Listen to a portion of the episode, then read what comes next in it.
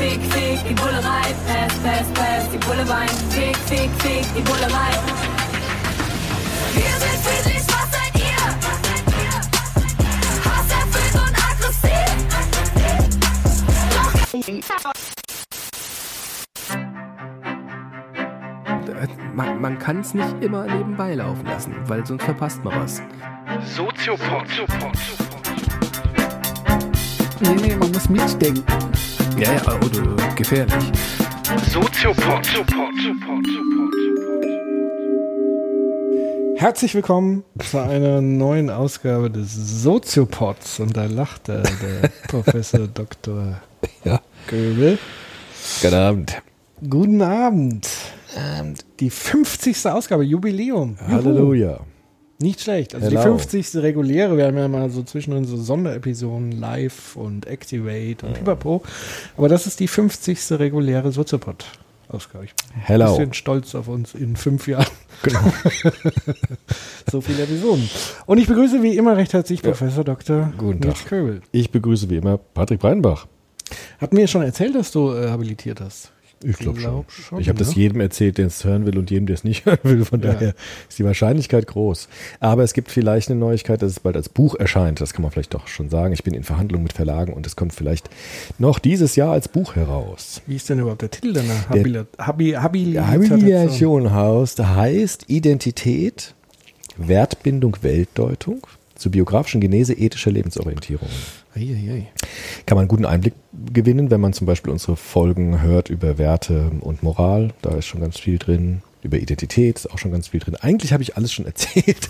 Keiner braucht das Buch mehr lesen, weil es steht alles, nichts Neues mehr drin als das, was wir erzählt haben im Soziopod. Nein, Quatsch, schon ein bisschen genauer und so, aber kauft das Buch. Kaufen. Das ist noch nicht erschienen. Kaufen. Ja, ich sage mal, wenn es kommt. Aber du musst es ja publizieren. Oder? Nicht unbedingt. In der Prüfungsordnung steht, nach angemessenem Zeitraum sollte es publiziert werden. Ganz komisch. Aber wenn man an so einem Scheißding 6 Jahre sitzt, dann will man es auch irgendwie als Buch mal sehen. Und vor allem, was ist angemessener Zeitraum? Keine Ahnung. Also es steht ganz seltsam da drin. Aber wie gesagt, ich habe jetzt irgendwie viel Lebenskraft investiert und jetzt will ich auch, dass es erscheint. Ja. Ist auch schön geworden. Genau. Bevor wir sozusagen auf unser Thema kommen, wie immer an unsere treuen Fans da draußen, machen wir erst so ein bisschen Vorgeplänkel. Und alle anderen, die sich dieses Vorgeplänkel so ein bisschen schenken wollen, können ja jetzt vorspulen oder zur Kapitel springen. Ja. Was gibt's sonst so Neues? Wir haben, glaube ich, jede Menge Ankündigungen zu machen. Ja. Vielleicht auch nochmal einen Rückblick. Weil das haben viele von euch nicht mitbekommen, was ich aber persönlich als so ein kleines Soziopod-Highlight fand, abseits der Öffentlichkeit, war tatsächlich unser Auftritt bei der Phil Cologne. Ja, stimmt. Vielleicht sollten wir das nochmal thematisieren, beziehungsweise Phil Cologne im Rahmen der Initiative Klasse Denken. Mhm. Und zwar der Jürgen Wiebicke, der von euch sicherlich der ein oder andere kennt, aus dem philosophischen Radio WDR 5. Der hat uns nicht erkannt, ne? Der stand da vor der Tür. Also mich hat er erkannt. Ja, mich nicht. Das ist bitter. Jetzt macht nichts.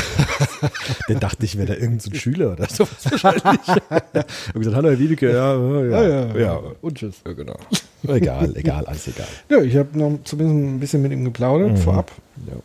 Da warst du ja gerade. Vielleicht war ich nicht da. Beim Soundcheck. Genau. Und der leitet sozusagen im Rahmen der Phil Cologne, das ist ja so das philosophische Festival in Deutschland, jedes Jahr in Köln, gibt es die Initiative Klasse Denken, wo tatsächlich Schulklassen angekarrt werden und sich da Philosophie reinziehen. Und wir hatten mit denen auch eine Session, nämlich das Thema, wer bin ich? Und das war, wie fandst du denn die Erfahrung? Also überraschend gut. Also wir hatten ja so ein bisschen Sorge, weil vorher wir gehört haben, dass es nicht so viel da sind und dass das Interesse doch nicht so hoch ist. Und deshalb war ich total angenehm überrascht, weil es kamen viele in die Fishbowl und sehr unterschiedliche Typen von Jugendlichen. Manche, die eher so ein bisschen Spaß gemacht haben, ein bisschen mit uns ein bisschen plänkeln wollten. Andere, die es sehr ernst genommen haben, die richtig Philosophen sind. Von daher fand ich es eine sehr schöne Mischung. Und war sehr anregend. Ja, und ich glaube, tatsächlich haben am meisten eher die Schüler geredet, was wiederum die Schüler sehr angenehm fanden. Absolut. Und ich glaube, im Vergleich zu manch anderer Veranstaltung, ich will jetzt keine andere Veranstaltung dort dissen, aber ich glaube, die haben andere Erfahrungen gemacht, weil das dann so schnell, sage ich mal, in so einem klassischen wir sagen euch jetzt, was Philosophie ist und machen so einen Vortrag und dann ist entsprechend irgendwann die Aufmerksamkeitsschwelle der Jugendlichen und nicht nur der Jugendlichen, weil das geht mir auch so, wenn ich länger als 20 Minuten... Ja, meinen Studenten auch, siehst du. Lässt du sie dann auch mal reden? Ne? Ja, natürlich. Klar. Bei mir darf jeder alles sagen. Ja. Mhm. Solange es das Richtige ist. Ja, ja. Nein, also es war eine sehr erfrischende Erfahrung. Ja, weil tatsächlich, wie du sagst, ganz viele verschiedene Charaktere da auf der Bühne waren und man auch wirklich mal so einen Einblick in die Lebenswirklichkeit und Identität direkt in Erfahrung gebracht hat. Ja, fand ich auch schön. Also sehr, sehr spannend und an der Stelle, falls uns jemand von den Organisatoren, der Phil Cologne zuhört, wir würden das gerne nächstes Jahr wieder machen. Fand ich gut angenehm. Ja, fand ich auch. Ne? Ja, was war sonst so in der Zwischenzeit? Es gibt eine neue Veranstaltung. Und zwar, jetzt muss ich doch nochmal gucken, im September. 26. 26. September, das ist ein Dienstag, 19.30 Uhr in Frankfurt. Kannst du nicht? Nee, doch. Müssen wir schnell absagen. Kannst du was, du hast das irgendwie so ein bisschen eingefädelt. Ganz kurz, genau, das war der Leiter der evangelischen Familienbildung in Frankfurt. Der hat mich angeschrieben, ob wir nicht im Zuge des Reformationsjahres, du weißt ja, 2017 ist Lutherjahr. 500 Jahre Reformation, 500 Jahre Luther, ob wir nicht etwas erzählen könnten dem geneigten Publikum über Bildung und Erziehung, weil er ein Soziopod-Fan ist, dieser Leiter dieser Bildungsstätte. Und da habe ich gesagt, klar, warum nicht? Ich habe dich gefragt, du hast ja auch nichts dagegen gehabt. Ja. Zumindest am Anfang nicht. Und dann haben wir uns diesen... Auch später. Infame Unterstellung. Nein, nein, alles gut. Und dann haben wir zugesagt und würden dann in der Evangelischen Akademie in Frankfurt, der Ort ist echt cool, weil die Evangelische Akademie in Frankfurt ist sehr groß, ganz zentral, direkt am Römer, also quasi gegenüber vom Dom ist das. Wenn man den Römer runterläuft und dann Richtung Dom, ist auf der rechten Seite brandneu renoviert die Evangelische Akademie. Und sich bewusst gegen...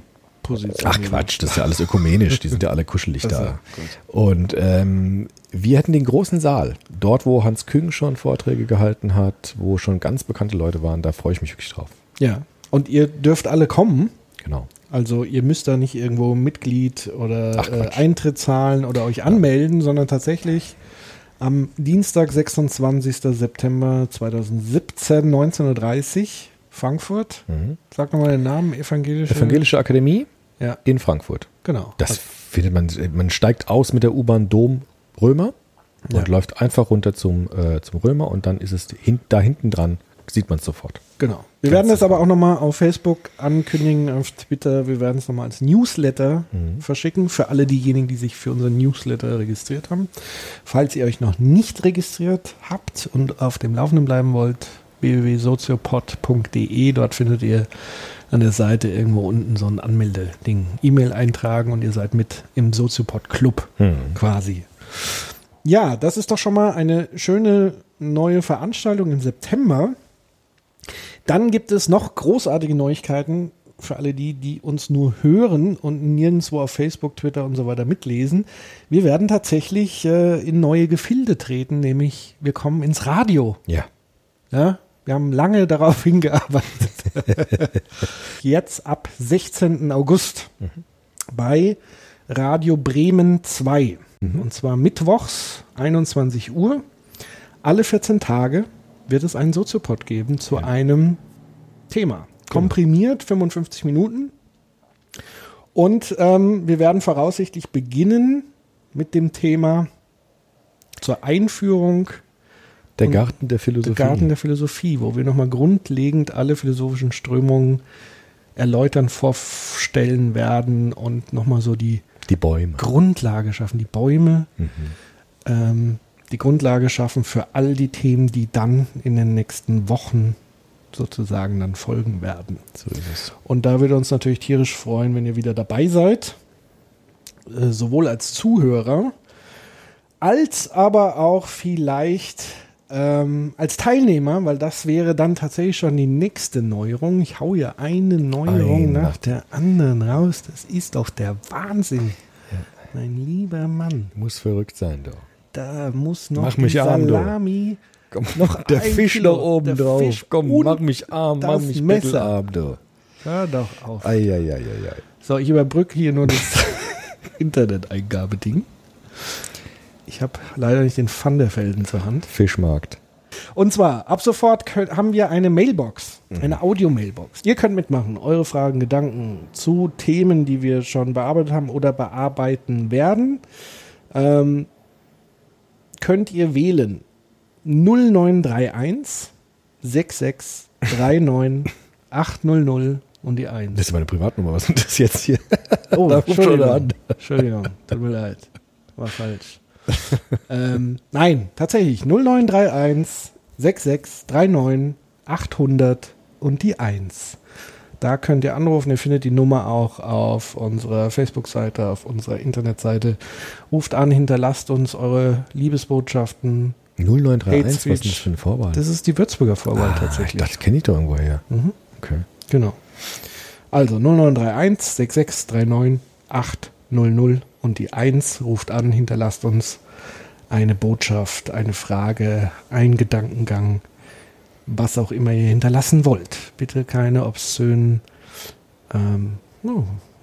was die Leute wollen. Was die Leute wollen. Wir gucken, da gibt es schon einen ersten Anruf. Da geht's schon los. Ja. Für ein Geblink. So. Mhm. Weiter geht's. 6 Ankündigungen. So, auf geht's. Was wir tatsächlich all die Jahre verpasst haben, was ich jetzt aber schnell nachholen möchte, ist tatsächlich, wir bekommen von euch ja jede Menge Spenden tatsächlich und dafür ein riesiges Dankeschön. Und wir haben uns jetzt fest vorgenommen, dass wir die wirklich identifizierbaren Spenden, das heißt tatsächlich Überweisung, PayPal, da können wir es sehr klar zuordnen, einfach in Zukunft auch verlesen werden, ja, damit ihr euch ein Stück Wir machen das im Wechsel. Ja. Genau. Und zwar, ich würde sagen, tatsächlich, ich weiß nicht, ob mit Nachnamen, wie ist es so mit persönlichen, nur dem Vornamen, würde ich sagen. Die wissen dann schon. Ihr wisst dann schon. Also wie gesagt, das sind Spenden in den letzten Monaten und so weiter. Also das ist auch schon ein bisschen her. Und wir machen das jetzt im Wechsel. Wir bedanken uns und für all die, die uns jetzt dann neu spenden, werden wir natürlich dann beim nächsten Mal gedenken für eure Unterstützung.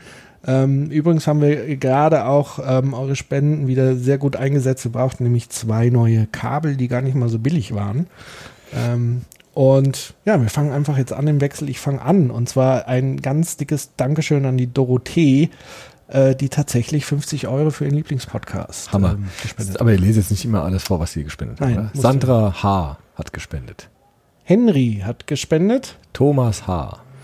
Gottfried H. Bernhard S. Björn H. Manuela C.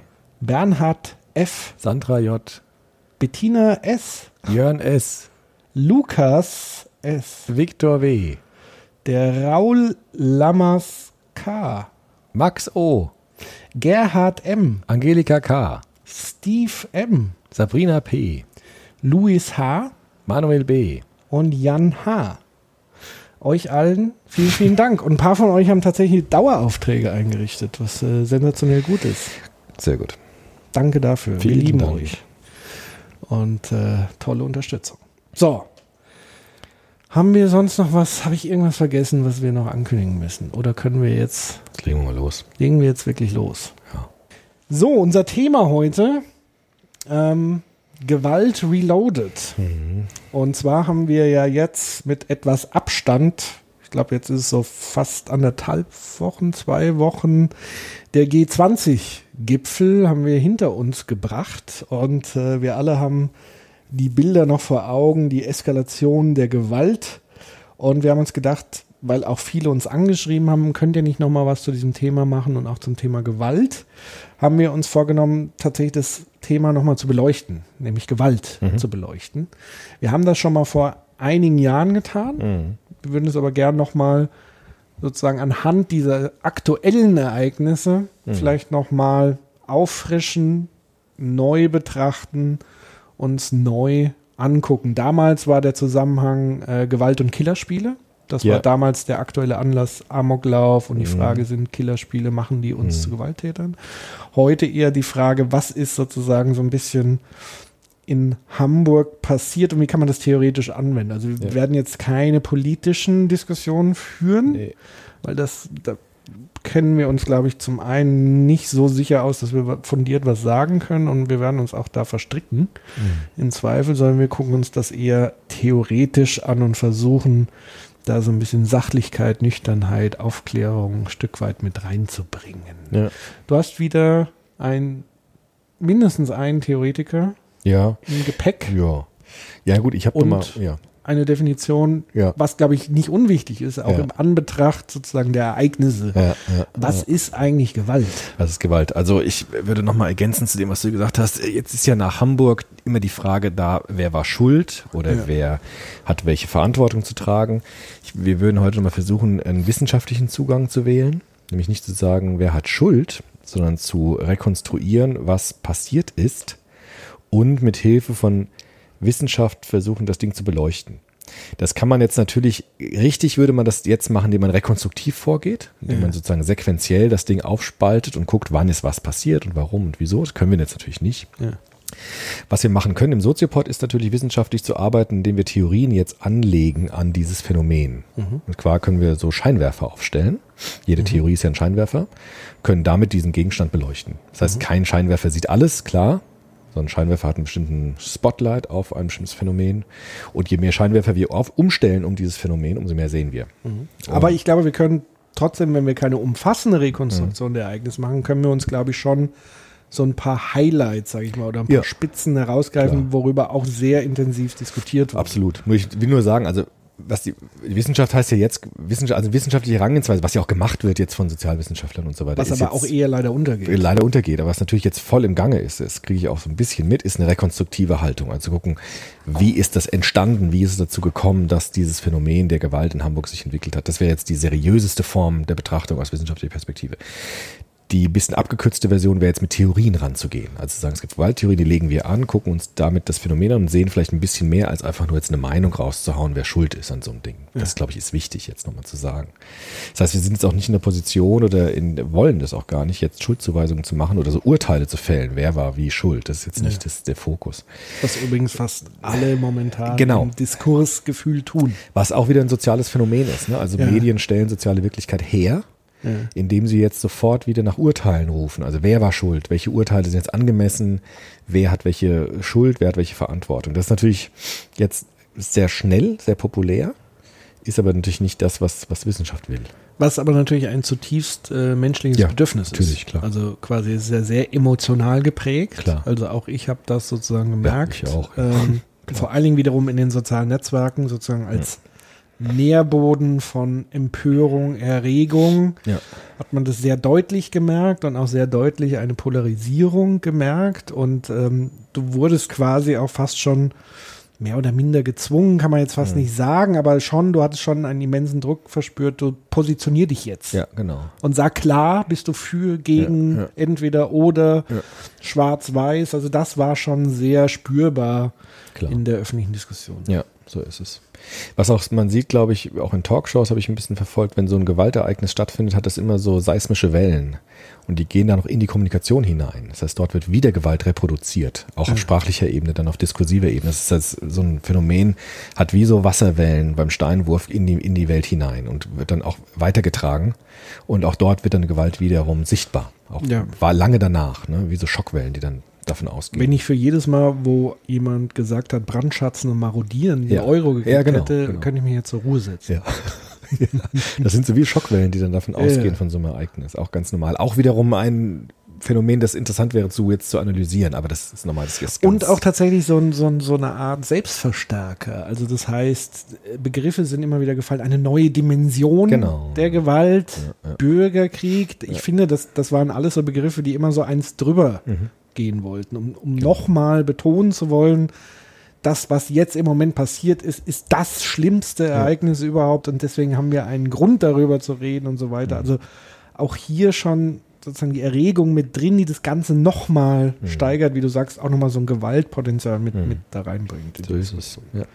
Jetzt gucken wir uns nochmal wissenschaftlich an. Was ist Gewalt? Also der geniale Gewaltforscher Jan Philipp Reemtsma, den haben wir uns damals auch schon zu Gemüte geführt. Ja, Jan Philipp Reemtsma, ganz kurz, ist ein Hamburger Sozialforscher, Gründer des Instituts für Sozialforschung in Hamburg, hat sich seit Zeit seines Lebens im Grunde mit Gewalt auseinandergesetzt, hat ein wunderbares Buch geschrieben, Vertrauen und Gewalt heißt das, das mache ich auch in meinen Seminaren immer regelmäßig. Übrigens leider auch aus biografischen Gründen. Ja, selbst Opfer von Gewalt entführt worden, um Lösegeld zu erpressen. Ist dann freigekommen und hat sich wahrscheinlich auch aus diesen biografischen Motiven sehr intensiv mit Gewalt beschäftigt. Aber er sagt selbst auch, er hätte es auch getan, wenn es nicht passiert wäre. Aber das war natürlich nochmal ein stärkeres Motiv. Der hat eine sehr schöne Gewaltdefinition, weil man kann im soziologischen Dschungel kann man sehen, es gibt unglaublich viele Gewaltbegriffe. Strukturelle Gewalt, psychische Gewalt, körperliche Gewalt und so weiter. Und er macht das, was wir einen phänomenologischen Gewaltbegriff nennen könnten. Wir erinnern uns, Phänomenologie, ausgehend von Edmund Husserl. Ja. Ist sozusagen ein, man könnte sagen, Idealismus reloaded. Also wir gucken uns die Erscheinungen so an, wie sie uns im Bewusstsein sind. Also so, wie wir sie wahrnehmen. So Beobachtung. So wie sie uns erscheinen. Das heißt, wir machen keine Metaphysik. Also nicht, was liegt hinter den sichtbaren Dingen, was sind die Funktionen, die den Dingen unterliegen, sondern wir schauen uns erstmal die Dinge an, so wie sie uns erscheinen, wie sie uns ins Bewusstsein... Wie wir sie wahrnehmen, genau. Wie sie mit unserem Bewusstsein erkennbar sind, ja. Wie sie von allen Menschen gleich? Ja, oder? Vom Subjekt, also von dem erkennenden Subjekt wahrgenommen werden. Das ist das Entscheidende bei der Phänomenologie. Da gibt es ja viele Überschneidungen beim Menschen, aber auch nicht nur. Aber es gibt natürlich sehr viele, die das ähnlich wahrnehmen. Und er sagt, wenn man Gewalt jetzt so sieht, phänomenologisch, also nicht so sehr gefragt, warum gibt es Gewalt? Was ist die Funktion von Gewalt? Wie kann man Gewalt verhindern? Sondern erstmal nicht anschaut, was ist Gewalt aus dieser Erscheinungsform heraus. Sagt er, Gewalt ist erstmal auf einer ganz prinzipiellen Ebene der Übergriff eines Körpers auf einen anderen ohne dessen Zustimmung. Das ist Gewalt. Ja. Warum Körper? Er sagt, Gewalt ist letztendlich immer körperliche Gewalt.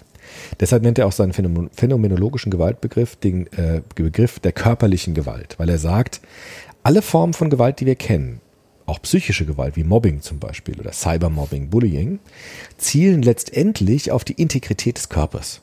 Also jede Gewaltform zielt auf den Körper. Entweder direkt oder indirekt. Aber der Körper ist immer das Ziel von Gewalt. Sieht man daran sehr schön, sagt er, dass Opfer psychischer Gewalt immer körperliche Symptome zeigen. Also Mobbingopfer haben Magenschmerzen, Kopfschmerzen bis hin zu Herzrasen, Schlaflosigkeit geht immer auf den Körper.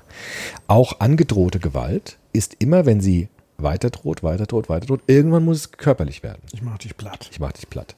Die Drohung alleine reicht oft schon. Aber wenn jemand trotzdem nicht weggeht oder trotzdem weitermacht, dann wird es irgendwann körperlich. Und so sagt Reemtsma, das letzte Ziel von Gewalt, was man sehen kann, ist immer der Körper. Es gibt vorgeschaltete Dinge, die dann auf den Körper aber immer indirekt verweisen. Deshalb sagt er, Gewalt ist immer körperliche Gewalt. Der Übergriff auf den Körper eines anderen ohne dessen Zustimmung. Wie ist das jetzt, wenn ich sozusagen jemanden beschimpfe? Ja. Ist ja auch eine Form psychischer Gewalt. Ja, ich sage, du Drecksau. Genau. Wo ist da dann der Körper? Naja, also wenn ich jetzt, du Drecksau, wenn du das zu mir sagst, ist nicht ganz so schlimm. Aber ich weiß ja, wie du es meinst. Immer liebevoll. Ja, schon. Aber wenn ich jetzt zum Beispiel, jemanden schlimm beleidige und ihm auch Schläge androhe, ja, also wenn das mal, ich hau dir so, ja, dann bringe ich den anderen dazu, zu antizipieren, wie sich das anfühlt, wenn ich ihn schlage. Und dieser Zwang zur Antizipation, also zur Vorwegnahme der Gewalt, ist schon etwas, was auf den Körper zielt. Ja, deshalb fühlt es sich auch so ähnlich an. Yeah. Ja, also wenn du mich beleidigst, tut mir das weh. Wenn du mich beleidigst, schmerzt mich das. Yeah. Drängt mich vielleicht zur Gegenwehr. Ja? Yeah. Und alles das sind auch körperliche Reaktionen, die dann kommen. Und körperliche Symptome, die eine Beleidigung hervorruft, wenn sie denn schlimm genug ist. Gut, aber das reine Beschimpfen? Ja. Wäre schon Gewalt. Ist jetzt ohne Absicht, wenn ich sage, ich will dich sozusagen einfach nur sadistisch... Ja. Quälen, also jetzt angenehm, so gewaltvolle Ehe, wo man sich einfach nur noch Schimpfworte um die Ohren haut. Ja. Eine institutionalisierte Gewalt. Steckt sozusagen da so ein bisschen der unterbewusste Wunsch ist, eigentlich die Ehe aufzulösen, den Körper zu entfernen. So oder ein bisschen, zumindest dem anderen so. Weh zu tun. Ja. Also es gibt ja in pädagogischen, ich bin ja Pädagoge, und es gibt es in pädagogischen Settings ganz oft, dass Lehrer zum Beispiel Kindern dermaßen beschimpfen, weil sie hoffen, dass das so weh tut, dass sie ein gewisses Verhalten nie wieder zeigen. Das ist körperliche Gewalt, weil es auf die Integrität der Person zielt und immer auch körperliche Symptome hervorruft. Kennen wir ja. Also wenn uns jemand schlimm verletzt hat, leiden wir körperlich darunter. Wir können schlecht schlafen, wir haben Magenschmerzen, wir haben Schweißausbrüche, wir haben Wutreaktionen und die sind immer körperlich. Ja. Das heißt, es gibt gar keine Gewalt, die nicht auf den Körper zielt. Jede Gewalt zielt auf den Körper. Ja. Ja? Auch wenn ich jemanden zum Beispiel, das muss man ja gar nicht beleidigen, sondern ganz fies aus dem Betrieb raus mobbe, indem ich ihm Sachen unterstelle, indem ich Leute aufhetze gegen andere Menschen, dann wird dieses Opfer immer körperliche Symptome zeigen. Zum einen das und zum anderen ist der Zweck der Mobbing-Gewalt ist ja die Beseitigung des anderen Körpers. Richtig. Im Endeffekt. Grunde schon, jemanden wirklich raus wegzukriegen. Ne? Also wenn es darum geht, den anderen schlecht zu machen. Genau, dass der gehen muss. In der Sprache ist das schön aufgehoben, sagt Reemtsma. Wir haben schöne Metaphern. Ein Abschied schmerzt. Man kann auch sagen, du hast mir wehgetan, du hast mich verletzt. Das sind ja alles körperliche Metaphern. Deuten schon darauf hin, dass Gewalt eben diese körperliche Dimension immer hat. Das ist sehr interessant, weil man dann auch sehr gut sehen kann, dass körperliche Gewalt verschiedene Grundtypen hat. Das ist ja sein zweiter Schritt. Also sagt jetzt, ausgehend davon identifiziert er jetzt drei Grundtypen von Gewalt. Das ist sehr interessant, weil es, glaube ich, eine sehr gute diagnostische Brille uns liefert oder so ein Scheinwerfer uns liefert. Ja. Es gibt zum einen, sagt er, die lozierende Gewalt. Mhm. Lozierende Gewalt vom Lateinischen her heißt, ich habe eine Gewalt, also vielleicht noch einen Schritt zurück. Phänomenologische Gewalttheorie heißt, ich gucke mir jetzt nicht so sehr an, welche Funktion Gewalt hat. Also was welchen jetzt, Zweck. Welchen Zweck Gewalt hat. Erstmal nicht. Oder was sozusagen was jetzt so die Motivation ist, Gewalt auszuüben. Sondern phänomenologische Gewaltforschung heißt, ich schaue mir den Körperbezug jetzt an. Also wenn ich sage, Gewalt ist der Übergriff eines Körpers auf einen anderen Körper, dann schaue ich mir an, wie ist das Verhältnis dieser beiden Körper zueinander im Gewaltakt. Mhm. Ja? Das ist das Entscheidende. Also wie ist der Körperbezug? Und er sagt, wenn man den Körperbezug sich anschaut, gibt es drei grundlegende Körperbezüge bei Gewaltakten. Der erste Körperbezug ist der lozierende Akt. Lozierend heißt, ich will den Körper aus dem Weg räumen, um etwas anderes zu erreichen. Also zum Beispiel, ich hau dich nieder, um deine Geldbörse zu stehlen. Ja. Das heißt, der Gewaltbezug, also der Bezug zum Körper ist der des Entfernens. Also ich gehe mit dir so um, dass ich deinen Körper entferne, wegmache. Bevor wir sozusagen die anderen Formen, können wir jetzt tatsächlich mal auf die konkreten Ereignisse gucken. Genau, G20, welche Form der Gewalt, die wir dort erlebt haben, wäre lozierend einzuordnen? Darf ich nicht zuerst definieren, dann machen wir es, weil das ist noch kann man besser, auch machen. Weil also ich weiß, das ist verlockend jetzt zu sagen. Aber ja, wobei so ein Beispiel könnte das sozusagen veranschaulichen. Dann machen wir es zweimal, ist auch scheiße. Wir machen es jetzt und danach auch nochmal. Also lozierend wäre zum Beispiel, sagt Reemtsma, eine Armee. Ja, aber lass uns das durchziehen. Jetzt. Ja, wir gucken, aber es geht ganz schnell, weil diese Körperbezüge sind relativ eindeutig. Okay. Und dann können wir es anwenden, weil ich glaube, dass bei diesem Hamburg-Ding eine bestimmte Gewaltform überhand genommen hat, die wir nicht erwartet haben. Ja. Lozierend heißt, eine Armee möchte eine Burg erstürmen und muss dann die Bewacher aus dem Weg räumen, um diese Burg einzunehmen. Das wäre typisch lozierende Gewalt des Mittelalters. Ja? Das heißt, ich muss die gegnerische Armee aus dem Weg räumen, um an ein Ziel zu kommen. Ja. Deshalb ist lozierende Gewalt prototypisch für die instrumentelle Gewalt. Also ich nutze Gewalt, um etwas dahinterliegendes zu bekommen. Mhm. Gewalt ist kein Selbstzweck, sondern Mittel zum Zweck für etwas anderes. Aber auch hier, nicht die Funktion ist entscheidend, sondern das Verhältnis zum Körper. Dein Körper interessiert mich nur als verfügbare Masse. Mhm. Ich muss dich wegschieben, um weitergehen zu können. Ja? Um ein Fort zu erstürmen, um eine Handtasche zu klauen und so weiter. Mhm. Du bist so angestrahlt von diesem Licht im Hintergrund. Der siehst so ein bisschen heilig aus gerade. Das ist aber auch ganz nett. Der Eindruck täuscht. Zweite Gewaltform ist die raptive Gewalt. Mhm. Prototyp dafür sexuelle Gewalt. Hier geht es nicht, der Körperbezug ist hier ein anderer. Bei sexueller Gewalt geht es nicht darum, den Körper wegzuräumen oder aus dem Weg zu schaffen, sondern der Körper selbst ist das Ziel meiner Handlung, um zum Beispiel sexuelle Praktiken mit dem Körper zu machen. Also eine gegen Besitzergreifung. Besitz, man könnte sagen, raptiv heißt ja auch rauben oder einnehmen. Das heißt, oder auch eine Entführung. Entführung ist die Frage, warum. Also Entführung ist die Frage, der Körperbezug bei der Entführung wäre auch lozierend, wenn ich Lösegeld erpressen will. Dann verschiebe ich den Körper an einen anderen Ort, um zu sagen, gib mir sonst viel Geld, dann gebe ich dir den Körper wieder. Jetzt muss ich mir Emotionen einreiben? Ja, genau. Das wäre eigentlich eher lozierend. Genau. Die Anspielung, das wäre in diesem Fall lozierend. Raptiv. Das wäre raptiv, weil er will den Körper selbst haben, um etwas an ihm zu machen. Genau. Der Körper selbst ist das Ziel der Begierde. Ja? Und der Körperbezug beim lozierenden Gewalt ist sozusagen entweder wegzuschieben oder an einen anderen Ort zu schieben, um damit Lösegeld zu erpressen. Also die Verschiebung des Körpers. Und raptiv ist, den Körper selbst haben zu wollen, um an ihm etwas zu tun. Ja?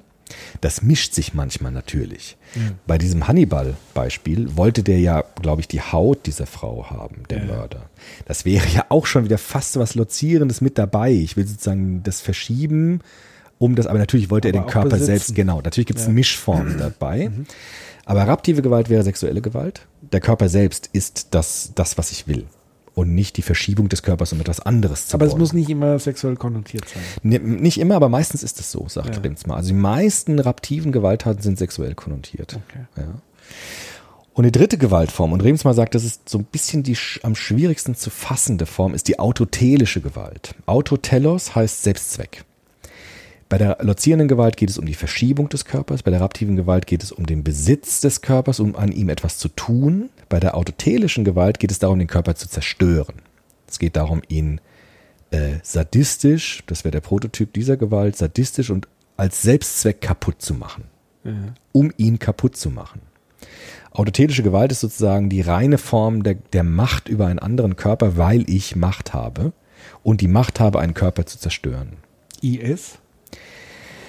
Ja, IS, das ist jetzt ein ganz schwieriger Fall. Die IS-Kämpfer würden sich lozierend beschreiben. Ich verteidige zum Beispiel mein Heimatland gegen die amerikanischen Invasoren. Das gut, das müssten sie ja nicht köpfen. Richtig, genau. Das ist das Verstörende bei solchen Gewalttaten, weil eine autotelische Gewalt hinzukommt, die uns massiv verstört. Deshalb sind wir aber auch empfindlich, wenn Soldaten anderer Nationen, andere Regionen auch wiederum sinnlose Grausamkeit an Menschen vollführen, die nicht nötig ist, um das Ziel zu erreichen, was sie wollen. Das ist eigentlich schon an sich absurd. Ja gut, aber Reemtsma würde sagen, die einzige Gewalt, die für uns irgendwie legitim ist, ist die lozierende Gewalt. Ja. Also ich kann als Polizei, wenn ich das Gewaltmonopol eines Staates habe, gibt es Momente, wo ich lozierend eingreifen muss, zum Beispiel um andere zu schützen. Ja. Wenn aber die Polizei autotelisch wird, und andere schlägt, um sie zu schlagen, um sie zu vernichten, dann wird es problematisch. Deshalb haben wir im Rechtsstaat auch die Möglichkeit, dann dagegen vorzugehen, wenn die Gewalt unverhältnismäßig ist. War bei Stuttgart 21, diesem Wasserwerfereinsatz so, ne? Wo man gesagt hat, um Gottes Willen, das war vollkommen unverhältnismäßig, es war weit über das Lozierende hinaus, es hatte autotelische Aspekte, deshalb problematisch. Mhm. Bei raptiver Gewalt natürlich noch stärker. Ne? Also kein Polizist der Welt hat natürlich das Recht, jemanden zu vergewaltigen. Wenn er irgendeine Demonstration auflösen will, um Gottes Willen, dann würde man dagegen vorgehen. So, das sind diese drei Haupttypen von Gewalt. Wenn wir das jetzt anlegen auf G20, auf dieses Hamburg-Phänomen, glaube ich, dass es deshalb so eine seismische Welle gab von Empörung und von Aufschrei, weil dort sehr viel autotelische Gewalt sichtbar geworden ist. Also Gewalt, die um ihrer Selbstzweck ausgeführt worden ist. Ich will jetzt gar nicht sagen unbedingt von dem jetzt mehr oder von dem jetzt mehr. Das lassen wir jetzt mal dahingestellt sein. Mhm. Aber es gab sehr viele Phänomene, die darauf hindeuteten, auch medial vermittelte Phänomene, die gezeigt haben, dass dort der autotelische Anteil an Gewalt verstörend groß war. Mhm. Und es nicht nur darum ging, dass man lozierende Gewalt anwenden wollte, um etwas zu blockieren oder um einen Zaun einzureißen oder um etwas zu versperren oder etwas so eine Blockade zu machen, was eher lozierenden Charakter hätte, sondern es ging um Gewalt als Selbstzweck, um Macht auszuüben, um etwas kaputt oder jemanden kaputt zu machen. Mhm. Und das hat uns alle, finde ich, zu Recht empört und verstört. Mhm. Ja.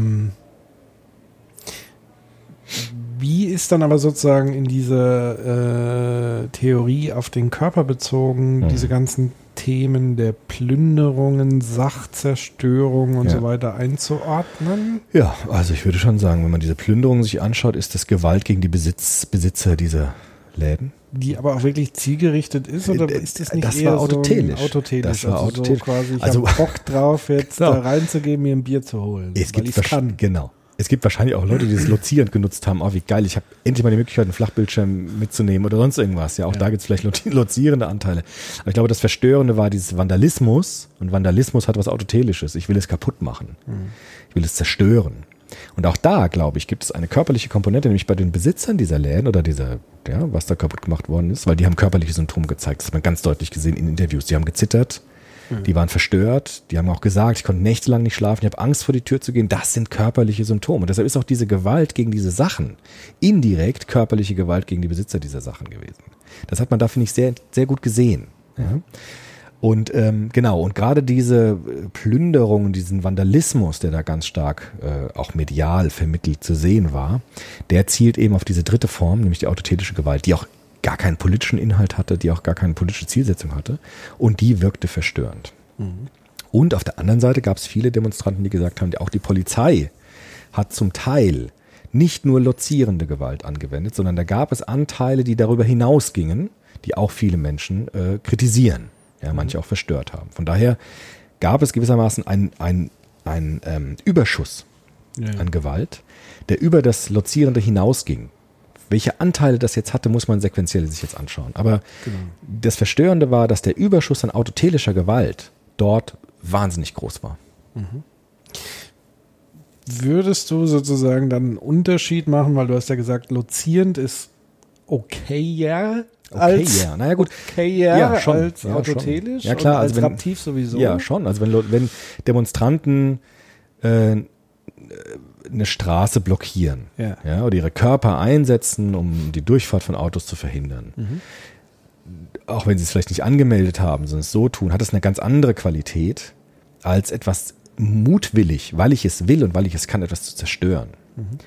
Und das Interessante ist, Reemtsma würde sagen, autotelische Gewalt ist die Gewalt, die uns am meisten verstört. Deshalb ist sie medial auch am präsentesten, wenn sie geschieht. Mhm. Alle konzentrieren sich auf diese autotelische Gewalt. Überall sind die Medien voll von autotelischer Gewalt. Die lozierenden Aspekte, die es auch gab, oder auch die vollkommen gewaltfreien Demonstrationen, werden vollkommen vernachlässigt. Darüber spricht niemand, auch von den kreativen Demonstrationen, die es dort auch gab. Alle konzentrieren sich auf die autotelische Gewalt, weil die autotelische Gewalt solche Einschläge produziert, die seismische Wellen dann hervorruft und medial vollkommen fokussiert wird und alles andere gerät in den Hintergrund. Ja, ich habe da eine Idee, warum das so ist. Ja.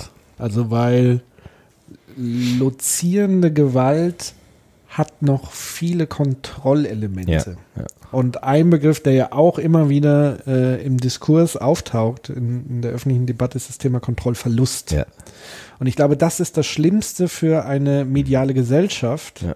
Und deswegen haben auch viele dann den Begriff Terror angewendet, weil es nämlich Terror genau das ist, autotelische Gewalt, die nicht mehr kontrollierbar erscheint und damit die größte Angst erzeugt. Richtig. Genau. Weil natürlich eine lozierende Gewalt, wie ich blockiere eine Straße oder selbst ich stelle mich sozusagen selbst bei Hooligans, ist es sehr geregelt im Vergleich zu dem, was in Hamburg passiert. Also man hat ein Schlachtfeld, man verabredet sich, man geht aufeinander und dann geht man wieder auseinander und ist fertig. Es gibt bestimmte Regeln und so weiter, wer am Boden liegt und keine Ahnung, was es da alles gibt. Ich kenne mich mit den Codes nicht aus, aber ich stelle mir Hooligan-Gewalt wesentlich lozierender vor als die autotelische, nicht kontrollierbare Gewalt, die wir in Teilen in Hamburg eben erlebt haben, dieses außer Kontrolle geraten. Genau. Und ich glaube, das ist das, was Menschen am meisten Angst haben, nämlich den Kontrollverlust zu erleben. Genau. Dinge nicht mehr unter Kontrolle zu haben. Ja, so ist es. Und das ist das Allerschlimmste. Und deswegen hat das so eine traumatisierende Erfahrung letztendlich ein Stück weit hinterlassen, kann man so sagen. Das ist richtig. Bei Hooligans zum Beispiel gibt es auch bei YouTube-Videos, habe ich mit Studenten mir zusammen angeschaut, gibt es Regeln und da gibt es auch in den Kommentarleisten gibt es Komplimente. Ihr habt es gut gemacht, ihr wart fair miteinander, ihr habt aufgehört, wenn es vorbei war, ihr habt die Regeln eingehalten, super. Also der lozierende Anteil war sehr hoch, deshalb okay. Andere Videos, wo die nicht aufgehört haben, wo die auf dem Boden aufgetreten haben, da war es, das geht zu weit, was macht ihr denn für einen Scheiß, ihr haltet eure Regeln nicht ein, was und so weiter. Also der autotelische Grad steigt, damit auch die Empörung. Reemtsma sagt, autotelische Gewalt verstört, weil wir keinen Ort mehr für sie haben. Finde ich ganz interessant. Früher gab es Gladiatorenkämpfe, wo die sich niedergemetzelt haben. Bei Foucault haben wir das gehört mit der Vierteilung. Das ist autotelische Gewalt. Das ist ja nicht nur lozierend, sondern das ist die absolute Machtausübung über den Körper eines anderen. Aber es war trotzdem innerhalb eines Rituals gefasst. Richtig, es war gebunden. Es war ritualisiert gebunden. Also es konnte nicht jeder einfach jeden vierteilen. Richtig. Da gab es Regeln für. Ja. Und Reemtsma sagt, und das finde ich auch interessant, auch wenn es jetzt ein bisschen seltsam klingt, er sagt, unsere Gesellschaft hat keinen Ort mehr für autotelische Gewalt, deshalb ist sie so frei, fluide. Ja. Also es gibt sie dort, aber wir haben sie nicht mehr unter Regeln gebunden. Wir haben keine Gladiatorenkämpfe mehr. Wir haben auch keine öffentlichen Hinrichtungen mehr. Gott sei Dank, sagt Reemtsma, der will das nicht wieder einführen, um Gottes Willen. Ja, aber wäre ein Gladiatorenkampf nicht streng genommen schon der Übergang von autotelisch in lozierend? Ja, oder? Also weil sagen, in dem richtig. Moment, wo ich sage, ich mache da ein Regelwerk. Ja, aber da gab es ja keine Regel. Die mussten sie einfach abschlachten. Naja gut, aber das ist ja auch eine Regel, zu sagen, am Ende gewinnt der überlebt. Das ist ja eine Regel. Ja. Ja. Aber also, das war deshalb so faszinierend, weil es eben die Todgeweihten grüßen dich, Cäsar. Es ging ums Ganze, also es ging um die Vernichtung des Körpers. Ja. Man könnte sagen, der Übergang zum Boxkampf zum Beispiel ist der Übergang zum Lozierenden. Also Boxkampf darf nicht autotelisch werden. Da gibt es konkrete Regeln, es gibt Punkte, also es gibt ein Regelsystem, das dieses Lozierende nach vorne stellt. Ja. Wir sind empört, wenn ein Boxer jemanden kaputt haut, obwohl es überhaupt nicht nötig ist. Ja? Trotzdem haben wir auch so Fistfights, gibt es ja auch, ja, solche regellosen Kämpfe. Und das sind schon wieder Versuche, solche Arenen zu errichten für autotelische Gewalt. Wir haben zum Beispiel sowas wie Horrorfilme. Ja? Mhm. Der Kitzel an Horrorfilmen ist, dass ich das Unkontrollierbare kontrollieren kann. Und das gibt mir einen Kick. Ja? Das gibt mir so einen Kitzel. Halte ich es noch aus? Ist es zu gruselig? Ist es zu krass? So Splatterfilme zum Beispiel. Ja. Versuchen das, was du eben gesagt hast, dieses eigentlich, es droht zu eskalieren, aber ich kann es gerade noch kontrollieren, das gibt mir eine Befriedigung. Das ist ja der Kick bei Horror. Ja. Und Reemtsma hat gesagt, die autotelische Gewalt bei solchen Fällen, wenn sie wirklich außer Kontrolle und über lange Zeit hinweg passiert, wirkt verstörend, weil wir dann das Gefühl haben, das ist uferlos, das bricht plötzlich Bahn und wir können es nicht kontrollieren, deshalb macht uns das Angst oder macht uns wütend, macht uns empörend und wir suchen sofort einen Schuldigen dafür. Ja. Denn das ist ja die Lösung. Also wenn ich hilflos bin, ist die leichteste Antwort zu sagen, ich habe jemanden, der dafür verantwortlich ist und den kann ich an den Pranger stellen, weil der hat das gemacht. Und damit habe ich es wieder gebunden und habe mich selbst entlastet davon. Und kann im Zweifel noch Prävention, auch wenn sie natürlich aus der Luft gegriffen sind, für das nächste Mal sozusagen richtig einrichten. Genau. Und das ist das Interessante bei dieser Form der Gewalt. Ja. Wenn man es jetzt mal so soziologisch mit diesem Scheinwerfer jetzt mal anguckt, kann man das, glaube ich, ganz gut sehen an diesen Phänomenen. Ja. Gut, das ist jetzt trotzdem interessant ist, ganz kurz, wir haben jetzt über das Phänomen gesprochen, ohne über Politik zu sprechen. Das ist zum Beispiel cool, weil das ist sozusagen eine Fokussierung, die nur die Gewalt jetzt erstmal anguckt, ohne jetzt mit Politik zu kommen. Ja? Ja. Und die Politisierung autotelischer Gewalt ist nämlich auch das, was immer gleich passiert. Was hat die Politik falsch gemacht? Was muss die Politik besser machen? Wer muss jetzt dafür bluten? Wer muss zurücktreten? Wer muss dafür bezahlen? Ja? Das sind ja alles dann politische Forderungen aus dieser Gewalt heraus. Aber wenn man die soziologische Frage nach Gewalt stellt, braucht man dafür erstmal gar keine Politik, sondern guckt sich nur phänomenologisch dieses Ding an. Ja. Ja, was wir eben gemacht haben. Nehmen wir doch mal, also streifen wir doch trotzdem mal so ein bisschen die Politik. Mhm. Also indem man halt sagt, okay, würdest du sozusagen dann sagen, dass politisch motivierte Gewalt eher lozierend ist? Oder schließt autotelische Gewalt Politik ein Stück weit mit aus?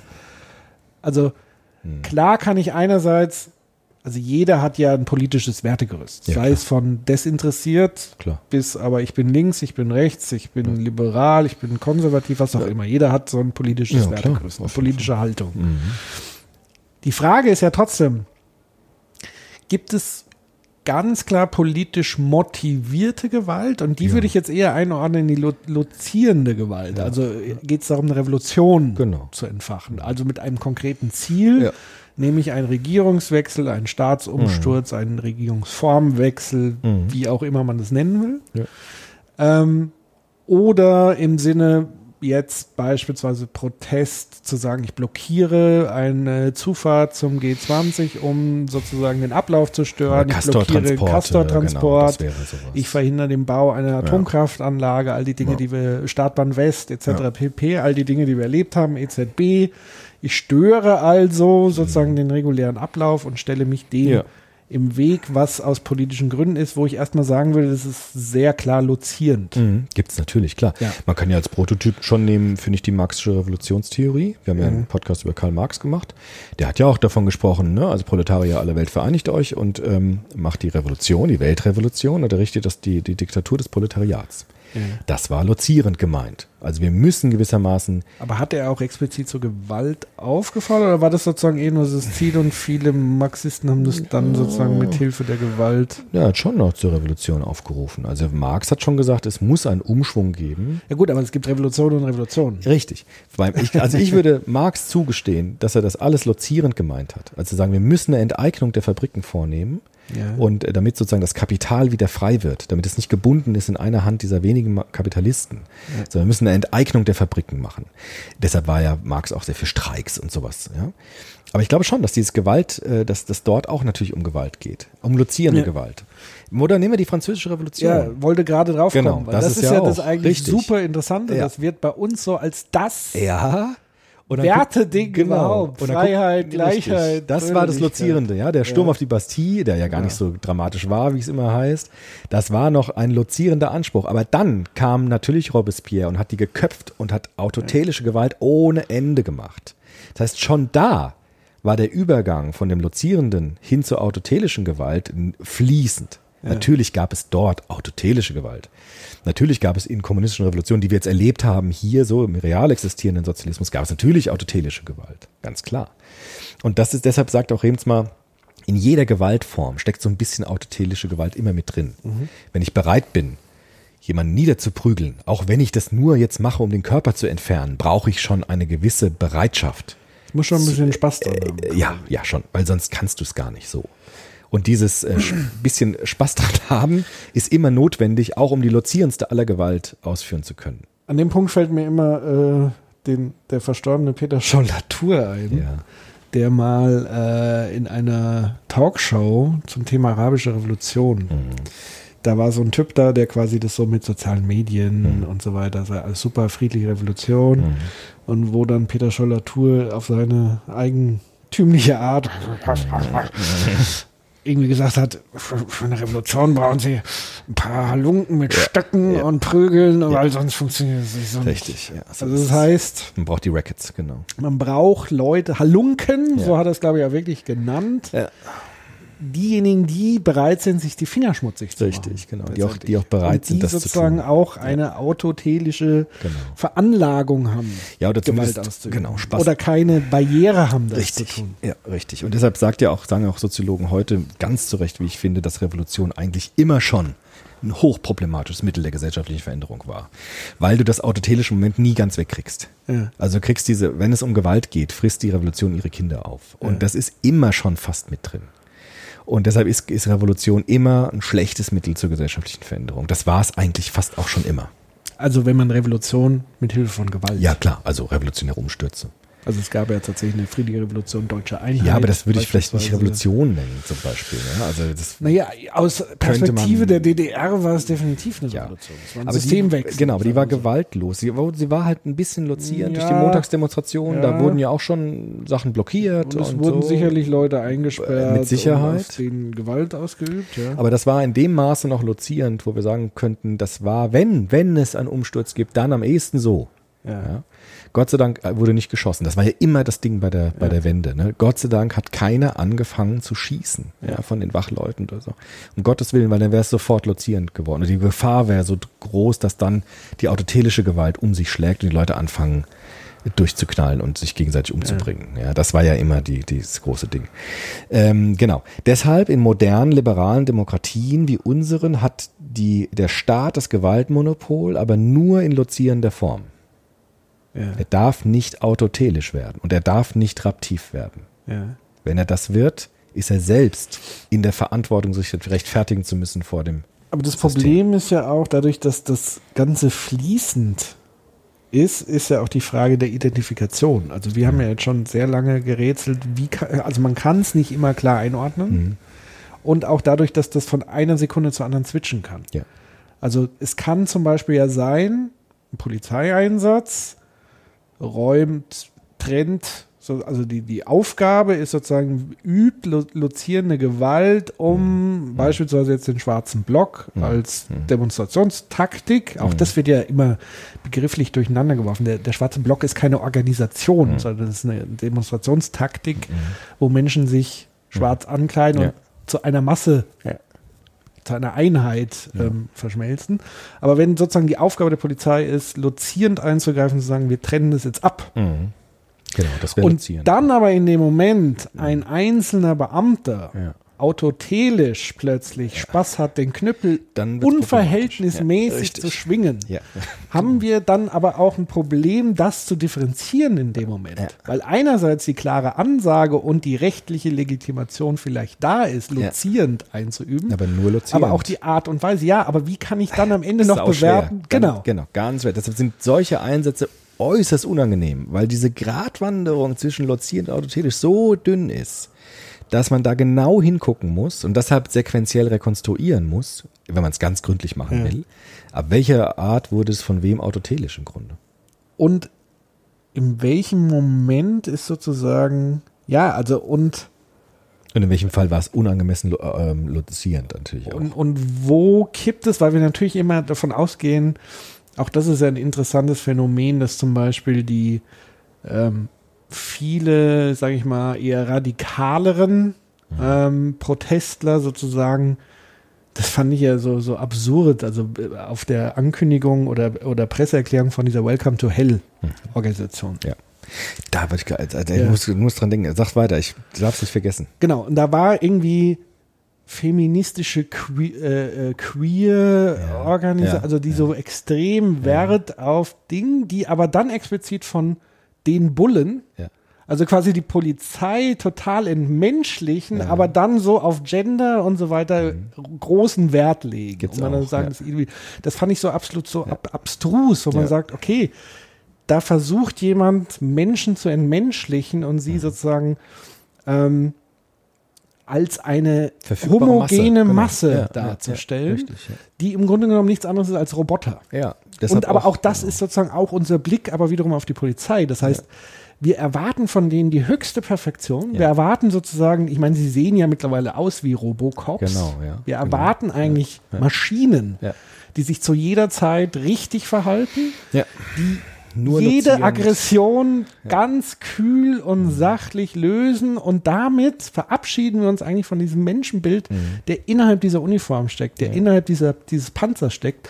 Menschen wie du und ich, also ehrlich gesagt, wenn ich 2 Tage hintereinander, Riesenschichten, es ist heiß, du bist in diesem Panzer, du wirst angepölt, bespuckt, mit Flaschen beworfen, wie auch immer, du bist in einem riesen Hexenkessel, und dass du dann nicht austickst irgendwann. Das ist nicht die Schuld des einzelnen Polizisten natürlich, dass dann vielleicht zu sagen, austicken darf er halt trotzdem nicht. Natürlich nicht. Weil er darf nur lozierend. Nein. Und nur in ganz bestimmten Grenzen, die für ihn legitim sind. Er austicken darf eigentlich niemand. Niemand darf austicken. Aber du hast ja gerade gesagt, das kann man nicht verhindern. Nur ist halt das... Ja, das kann man durchaus verhindern. Also nie ganz verhindern vielleicht. Naja, sagen wir so, das ist ja das, was ich auch, wo ich so ein bisschen in den sozialen Netzwerken so von beiden Seiten sozusagen kritisiert wurde, wo ich gesagt habe, weder Welcome to Hell hat sich deeskalierend verhalten, noch die Polizei hat sich, also die Polizei, nicht die Polizei als Beamte, sondern die Polizeistrategie, habe ich sogar explizit geschrieben, hat sich deeskalierend verhalten. Und deswegen haben beide sozusagen einen Beitrag dazu geleistet, dass das am Ende so geknallt hat, richtig, weil beide sich nicht gerade deeskalierend verhalten haben. Deshalb wäre auch die einzig sinnvolle Position meines Erachtens zu gucken, jeder muss bei sich schauen, was er oder sie beigetragen hat dazu, dass es so weit gekommen ist. Ja, also jeder, nicht immer jetzt beim anderen zu gucken und zu sagen, du hast das sondern so bei sich zu gucken, welchen Anteil habe ich denn eigentlich daran, dass es dazu gekommen ist. Aber das ist ja leider das Problem, dass sozusagen in einer aufgehitzten Situation, gerade wenn Gewalt passiert ist, was ich nachvollziehen kann, der Grad an Selbstreflexion gen Null geht. Ja, weil diese autotelische Gewalt, glaube ich, Selbstreflexion erstmal verhindert. Also das und ist weil jeder so emotional ist. Genau, es ist so eine Art Traumatisierung und es ist eine absolut Emotionalisierung. Also autotelische Gewalt verstört uns immer. Ja. Und die Verstörung behindert die Reflexion. Ja. Und das meine ich mit diesen seismischen Wellen. Das geht dann bis in die Talkshows hinein, dass dieses nicht reflektieren wollen und können aufgrund dieser autotelischen Gewalterfahrung, und sei sie auch nur medial vermittelt, die Reflexion blockiert. Ja. Und deshalb ja auch dieser berühmte Satz vom Heim-Oma, schmiede das Eisen, wenn es kalt ist. Also warte, bis sich die Emotionen gesetzt haben, und dann gucken wir uns gemeinsam das an. Und jeder schaut an seiner Stelle, was war da los. Das ist die einzige Form, mit Gewalt so produktiv und konstruktiv umzugehen. Aber wir sind noch in diesen seismischen Wellen drin. Also wir haben noch diese Schockwellen und deshalb blockieren wir da die Reflexion. Ja? Vor allem natürlich die Leute, die dabei waren. Das kann ich natürlich auch verstehen, dass die erstmal voll in diesen Gefühlen drin sind. Und die einfachste Möglichkeit für Menschen, die in Gefühlen sind, ist Schuldzuweisung. Ja? Und klare Schwarz-Weiß-Malerei. Was natürlich auch wieder Ausdruck und Teil dieser Verstörung ist. Und dieser Gewalterfahrung, die dort erlebt worden ist. Ein Wort zu Welcome to Hell. Yeah. Interessant, hermeneutisch interessant, dieser Satz, darüber wurde ja viel gesagt. Reemtsma sagt, wir hatten im Mittelalter einen Ort für autotelische Gewalt. Weißt du welchen? Die Hölle. Die Hölle. Und es gab sogar die Personifizierung autotelischer Gewalt. Weißt du wen? The Devil. The Devil. Und deshalb ist dieser Satz so interessant. Willkommen in der Hölle. Yeah. Willkommen in dem Ort der autotelischen Gewalt. Das ist nicht unproblematisch, sowas zu schreiben. Worte schaffen Realität, sagt Habermas. Ja. Und Worte schaffen Realität, sagt Luhmann. Und das ist nicht ganz falsch. Wenn ich einen Banner mache, Welcome to Hell, dann habe ich den Ort der autotelischen Gewalt in traditionellen religiösen mittelalterlichen Vorstellungen, habe ich dort auf die Fahne geschrieben. Mhm. Und das sollte man sich vielleicht überlegen, ob man das tut. Da denke ich gleich an so ein Möbius-Gemälde. Ja. Oder war das Möbius? Nee, wer war denn das? Der Hieronymus Bosch. Hieronymus Bosch. Genau, das ist so. Ne, dieses, So, und jetzt kann man natürlich sagen, wir leben schon in der Hölle, weil wir hier schon Gewalt strukturell haben und wir wollen zeigen, dass es die Hölle ist, in der wir jetzt schon leben. Ja. Auch da ist die Frage, welches Gewaltverhältnis haben wir eigentlich? Also, wenn man diesen Höllenbegriff nimmt und diese autotelische Gewalt ganz nach vorne stellt, muss man wissen, was man tut. Das nur mal so als Reflexionsschleife an der Stelle. Ich weiß, jetzt kommen viele Proteste wahrscheinlich deswegen. Also das kann ich ja auch mal übernehmen, stellvertretend. Du jetzt? Ja, also das nicht. Ja, klar. Ich gebe dem jetzt eine Stimme. Ja, aber das finde ich einen interessanten Satz, Welcome to Hell. Da habe ich lange nachgedacht. Ja, natürlich. Also er ist bewusst, glaube ich, auch tatsächlich doppeldeutig. Ja, also ich glaube schon, dass man da... Also vor allen Dingen, wenn man so die Bildsprache, also die Ästhetik dieser Plakate, Flyer und so weiter anguckt, du siehst im Hintergrund brennendes Inferno. Ja. Also du siehst keine hungernden Kinder, du siehst keine ertrinkenden Flüchtlinge. Das wäre die eindeutige Ästhetik, wenn man es ernst meint mit G20, Regierungschef, Welcome to Hell, die ihr erschaffen habt. Das ist sozusagen ja die These, die sozusagen als Verteidigung sagen, ihr habt die strukturelle Gewalt geschaffen, ihr habt ertrinkende Flüchtlinge geschaffen, ihr habt einen Raubtierkapitalismus erschaffen, ihr habt Klimawandel erschaffen, Umweltzerstörung und so weiter. Das hätte man alles bildhaft viel stärker darstellen können. Aber nein, es ist eine ein brennendes Inferno im Hintergrund. Also das ist so mal das eine. Und natürlich kann man sagen, also das kann ich schon so nachvollziehen, aber da hätte ich es halt wirklich konsequenter gemacht und aufrichtiger gemacht. Wenn man sagt, wirklich, hör zu, eigentlich leben wir hier in einer Blase, wo diese strukturelle Gewalt, die ja angeprangert wird und diese Zerstörung und wirklich, man kann es auch fast sagen, wenn es nicht sogar Mord ist, zumindest in Kauf nehmen, dass ganz viele Menschen, Familien sterben, ertrinken aufgrund von Krieg und so weiter und so fort. Könnte man ja schon sagen, hört zu, wir wollen das für euch sichtbar machen. Ihr in eurer Blase, ihr in eurer schönen Elbphilharmonie. Also auch das fand ich ja eine krasse Bilddarstellung, also kennst du diesen Splitscreen, wo du links die Elite sozusagen, dazu sage ich gleich in der Elbphilharmonie, Beethoven, auch das, also das hat mich ja sofort an Clockwork Orange erinnert. Ja, richtig.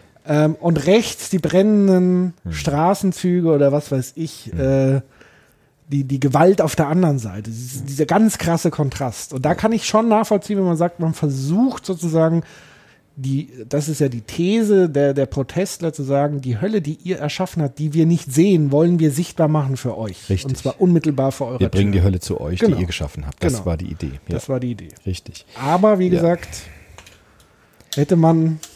Ja, klar, das ist natürlich, das hat Konnotationen, die problematisch sind. Ich habe sofort gedacht an den Matrix-Film, Matrix Revolutions, wo die Maschinen, der dritte, wo die Maschinen durchbrechen nach Zion. Ja, die brechen dann durch nach Zion und der Kommandant sagt mit diesem Maschinengewehr, Maschinen, die sie da haben, Mag sein, dass wir heute verlieren. Mag sein, dass die Maschinen uns heute übernehmen. Aber bis dahin werden wir ihnen die Hölle auf Erden bereiten. Was er damit meint, hermeneutisch interessant, sagt, lozierende Gewalt reicht nicht aus. Wir müssen die Maschinen hassen, um zu gewinnen. Also wir müssen sie vernichten wollen, weil wir sie so sehr hassen, dass wir alle möglichst viele umbringen, auch wenn es sinnlos ist, auch wenn wir verlieren werden. Trotzdem werden wir ihnen die Hölle auf Erden bereiten. Auch wenn wir in einer Resignationsposition schon sind, ja, weil wir wissen, wir haben keine Chance. Trotzdem tun wir alles, um möglichst viele in den Tod zu reißen. Das ist dieses Höllenbild. Ja? Also es hat keinen Zweck, außer den Zweck, der in sich selbst liegt. Ja. Das ist der Unterschied zwischen Fegefeuer und Hölle, ne? Ja. Im Christentum. Fegefeuer ist schon ein bisschen lozierend, weil danach kannst du noch in den Himmel, wirst gereinigt irgendwie. Ja? So auch schlimm genug, finde ich, diese bescheuerte Idee. Aber Hölle, ewige Hölle, ist die Hölle, weil es die Hölle ist, weil du es verdient hast, in der Hölle zu sein. Mhm. Und da wirst du einfach immer wieder durchgewurschtelt, weil du halt der Macht des Teufels vollkommen erlegen bist. Der Macht des Bösen. So, lass uns noch eine zweite Perspektive einnehmen vielleicht. Wir haben jetzt den einen Scheinwerfer mit Reemtsma aufgestellt. Wir hatten eine interessante Soziopod-Folge nochmal über Gewalt und Männlichkeit. Erinnerst du dich? Ja. Kick und Ehre, genau. Jetzt habe ich mir dieses Buch auch nochmal angeschaut vom Joachim Kersten. Ja. Der wurde auch interviewt zu der Hamburg-Geschichte im Deutschlandfunk. Egal, vielleicht später dazu noch ein bisschen. Der hat mit dem Joachim Findeisen ein Buch geschrieben, das heißt der Kick und die Ehre. Mhm. Vom Sinn jugendlicher Gewalt. Habe ich auch immer in Seminaren gemacht. Hochinteressant, weil der sagt... Übrigens kann man ganz kurz bevor, man konnte, glaube ich, auch feststellen, dass ein großer Anteil der Täter, die verantwortlich waren für Gewalt, zumindest nicht auf Seiten der Polizei, meistens männliche Jugendliche waren. Richtig, auch das ist kein Zufall, weil Gewalt und Männlichkeit gibt es einen starken Zusammenhang. Der ist nicht absolut, aber er ist sehr stark, sagt der Kersten auch. Und der Kersten sagt, es gibt verschiedene Typen von Gewalttätern. Die haben ja sehr viel auch ethnografisch gearbeitet und auch so kulturhistorisch gearbeitet. Ja, die sagen ja, Gewalt ist ein uraltes Phänomen der Menschheit. Und es gibt bestimmte Strukturmerkmale, die sich in Gewaltphänomenen immer wieder zeigen. Auch durch die Geschichte hindurch. Und er sagt, es gibt so drei Haupttypen von männlichen Gewalttätern. Die sind meistens jung und meistens männlich. Was so männliche Gewalttäter? Na klar, meistens jung und männlich. Ja. Und er sagt, der erste Typ ist der Kriegertyp. Mhm. Erinnerst dich noch, wir haben es sehr schön durchgenommen. Kriegertypen verteidigen ein Territorium. Mein Block, meine Ecke, mein Viertel. Meine Schanze. So, jetzt kommen wir gleich, das ist jetzt interessant nämlich. Ja? Krieger verteidigen ihr Revier oder sind vielleicht geneigt, andere Reviere zu erobern. Ja, gehen irgendwo hin, machen die platt, kommen dann wieder. Marodierend, Autos anzünden durch die Straßen. Ja, Moment, weil das ist interessant. Krieger verteidigen ein Territorium gegen Angreifer von außen oder sie erobern andere Territorien gegen Angreifer von dort. Yeah. Der zweite Typ, und das ist jetzt interessant, ist der Söldner. Yeah. Der Söldner verteidigt eigentlich kein Territorium, sondern er sammelt Trophäen in temporären Schlachten. Yeah. Er geht dahin, dass er, so wie der Predator, kennst du den? Der Film. Ja. Es geht dahin, wo Hitze und Gewalt ist und sammelt Trophäen. Ja. Das ist ein Söldner. Ja. Ja? Das ist kein Krieger, der ein Territorium verteidigt. Ich wusste, dass Predator so drauf war. Ja, Predator ist doch so ein Safari-Typ. Also der reist halt auf die Erde und holt sich Predator wäre ein Alien. Ist er auch. Das ist der sie unsichtbar macht? Richtig. Kennst du nicht diese Filme? Ja doch, aber das ist schon ewig her. Ja, das ist doch ich wusste jetzt nicht, Ikone, dass der so, ja, aber ich wusste, dass er so einen philosophischen Tiefgang hat. Hat er auch nicht. Ein bisschen halt. Wenn er den hat, dann so, wie ich es jetzt sage. Der Predator ist der Prototyp des Söldners, weil er nicht ein Territorium verteidigt, sondern im Gegenteil, er dringt ja in die Territorien anderer ein, zum Beispiel auf die Erde, um Trophäen zu sammeln. Ja. Und da haben wir auch das Alien, deshalb gibt es diese bescheuerten Alien vs. Predator-Filme auch. Egal. Da wird es echt lächerlich jetzt. Das ist echt nicht spaßig, wenn man sieht, was für schreckliche Leiden jetzt da verursachen. Wir albern so rum. Trotzdem ist es nicht uninteressant, sich mal dieses Bild vor Augen zu führen. Der Söldner sammelt Trophäen in temporären Schlachten. Und ich glaube, was in Hamburg passiert ist, und das haben ja auch Sprecher zum Beispiel der Roten Flora gesagt, finden wir das nicht schlecht, diese Aktion. Aber warum denn bei uns im Schanzenviertel? Weil, glaube ich, dort sehr viele Söldner unterwegs waren, ja, die auch in die Gebiete eingedrungen sind der Krieger, die sie eigentlich nach außen hin verteidigen wollten. Und plötzlich war das Gebiet der Krieger Teil einer söldnerautotelischen Gewalt, in dem es nur darum ging, Trophäen zu sammeln. Und das war, glaube ich, auch ein Faktor, den alle unterschätzt haben, dass dort nicht nur Krieger sind, weil Krieger kann man ganz gut kontrollieren. Ja. Da gibt es klare Gebiete, da gibt es klare Orte. My home is my castle. Aber die Söldner kannst du nicht kontrollieren, weil die gehen überall hin. Genau. Und die gehen nämlich auch dahin, wo das Territorium der Krieger ist. Und das haben, glaube ich, alle unterschätzt, dass nämlich von außen, auch aus dem Ausland zum Beispiel, Söldner gekommen sind, die Trophäen sammeln wollten. Und das war ein Punkt, warum es solche Bilder gegeben hat. Und zwar in dem Viertel, wo die Linken sich beheimatet fühlen, die extremen Linken, nämlich im Schanzenviertel Hamburgs. Ja, weil das ja es war ja auch der Schmelztiegel, weil nämlich dort plötzlich eben diese zwei verschiedenen Arten da waren. Ja. Also es gab auch in der Schanze die sogenannten Kriege. Richtig. Die haben nämlich angefangen, die Barrikaden aufzubauen. Das war eine Territoriumstaktik, um sozusagen das Viertel vor der Polizei sozusagen abzuriegeln, um dann sehr kontrolliert vielleicht dann auch Polizei in den Konflikt zu gehen. Anzugreifen. Das sind Kriegertaktiken. Das sind Territoriumstaktiken. Ja, und wie du sagst, plötzlich war man dann in der Barrikade und dann haben plötzlich Söldner angefangen, die Dinge einzuschmeißen, zu plündern, wild um sich zu schmeißen und so weiter und so fort. Und dann tatsächlich auch, da sieht man ja auch ewig viele Bilder, die dann auch Selfies machen. Ja. Also quasi, das ist die Trophäe sozusagen. Richtig, genau. Also auch selbst wenn ich jetzt vielleicht nicht, gab es sicherlich auch Leute, die sozusagen als Gaffer Schlachtenbummler. Natürlich. Genau, die sozusagen da aber eine Trophäe damit eingesammelt haben. Es gibt auch Söldner, die so wie Askaya sich das Zeug dann holen, ohne selbst mitgemacht zu haben. Auch unangenehme Zeitgenossen übrigens. Absolut. Ja. Und ich glaube, da hast du absolut recht und das haben sozusagen alle unterschätzt. Ja. Und da auch das die Leute von der Roten Flora, die gesagt haben, warum nicht in Blankenese? Warum denn hier? Also warum geht ihr nicht denn in die Territorien unserer Feinde? Warum seid ihr in unserem Territorium? Weil die Söldner das überhaupt nicht interessiert hat. Ja. Und da muss man auch nochmal unterscheiden, also das Ereignis auf der Schanze und das Ereignis, was ja morgens, ich weiß nicht, ob das am gleichen Tag morgens,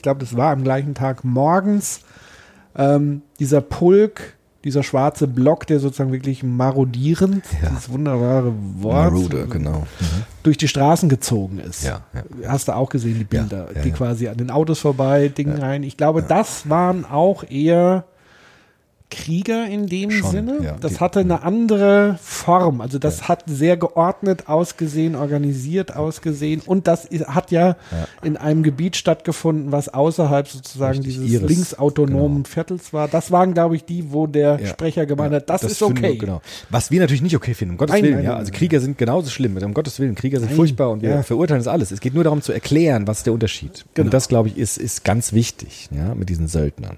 Söldner sind schlichtweg nicht kontrollierbar, weil sie überall sein können. Ja. Es ist sozusagen, die können überall marodieren. Jetzt würde ich gerne dich nochmal fragen, auch wenn du vielleicht jetzt da nicht unmittelbar darauf vorbereitet bist, aber vielleicht kannst du dich noch so ein bisschen erinnern. Ich würde gerne noch so ein bisschen psychoanalytisch. Ja. Vielleicht, was du so aus dem FF, was Freud sagen würde, weil es gab eine Szene, die mich extrem verstört hat. Im Netz ging so ein Clip rum, wo du quasi ein kopulierendes Paar gesehen hast, die auf der Schanze, während es da unten gebrannt hat, auf dem Gerüst gestanden haben und da Liebe gemacht haben, wenn man es so nennen kann, rumgefickt haben. Okay. Und zwar auf diesem Gerüst quasi. Das ist psychoanalytisch interessant tatsächlich. Also so die Frage, auch so die Frage, wie reizvoll ist sozusagen dieses Höllenszenar, also wie es hat ja auch Leute angezogen. Ja. Also zum einen haben die Bilder diese, ich sag mal, Söldner oder was auch immer, Krawalltouristen oder wirklich mal alle, die mal sich die Sau rauslassen, haben gesehen, da ist plötzlich ein Raum entstanden, wo man in der anonymen Masse sozusagen sich ausleben kann. Ja. Da jetzt tatsächlich nochmal die Frage, was ist denn tatsächlich auch das echte Reizvolle daran? Also zum einen wirklich auch zuzugucken, weil auch das ist ja ein mediales Phänomen. Wir sind ja gierig nach diesen Bildern. Wir finden sie gleichzeitig abstoßend, Horror. Gleichzeitig aber auch anziehend. Also wir können nicht weggucken. Genau, ist wieder Horrorfilm. Wir wollen sozusagen dranbleiben. Wir wollen auch im Grunde genommen das brennende Auto eher sehen, als den friedlichen Protest dort, wenn es stattfindet. Ja, also entscheiden wir uns eher für für die Gewalt. Was ist sozusagen also dann wirklich das Reizvolle und wie kann man so weit gehen, dass sogar in die sexuelle Richtung sozusagen. Na gut, aber das wäre mit Freud tatsächlich gar nicht so weit hergeholt, weil der hat hier schon gesagt, es gibt eine ganz starke Kopplung zwischen Gewalt und Sexualität, weil es Grundtriebe sind. Ja? Sexualität ist ein Grundtrieb und Gewalt im Sinne von Flucht und Angriff ist genauso ein Trieb und die sind sehr eng miteinander gekoppelt. Ja, das würde Freud natürlich sofort sagen. Jetzt ein bisschen vulgär, freudianisch könnte man natürlich sagen, dass manche Menschen sich vielleicht dann auch sexuell stimuliert fühlen durch körperliche Gewalt. Das kann natürlich sein. Trotzdem, dem Kersten... Oder ist es eine Übersprungshandlung? Übersprungshandlung, es springt dann über. Das weiß ich nicht genau. Also der Kersten hat auch gesagt im Interview Deutschlandfunk, die meisten Menschen sind ja, wenn sie Gewalt konkret erleben, eher abgestoßen von Gewalt. Natürlich gibt es die Faszination, wenn man es sieht, aber wenn man es selbst erlebt, in der Prügelei zum Beispiel verwickelt ist, sind die meisten Menschen abgestoßen von Gewalt. Sowohl als Täter wie als Opfer. Ja, die meisten Menschen sind eher abgestoßen von Gewalt, meiden das eher. Ja. Ja. Sieht man auch bei Prügeleien auf der Straße. Das ist eher verstörend. Also das habe ich zum Beispiel ganz oft gehört, dass Gewalttäter, also in dem Moment, wo sie natürlich austicken, das machen, warum auch immer sie es machen, aber dann am nächsten Tag eigentlich auch in so ein Loch fallen. Also das ist gar nicht so geil. Ja. Ja. Also ganz wenige, die das wahrscheinlich dauergeil finden, aber so Leute, die wirklich mal in so eine Prügelei, sei es wegen zu viel Alkohol, wie auch immer, aufgeheizt, am nächsten Tag wirklich extrem in so ein Loch fallen. Ja, glaube ich sofort. Und er hat gesagt, der Kersten hat auch gesagt, man muss trainieren eigentlich, um sich an der Gewalt ergötzen zu können. Das ist ein Sozialisationsprozess. Also man muss lernen, dass Gewalt okay ist und dass man Gewalt genießen kann. Viele Söldner, die dort gekommen sind, sind Menschen, die sich von Gewalt angezogen fühlen, anscheinend.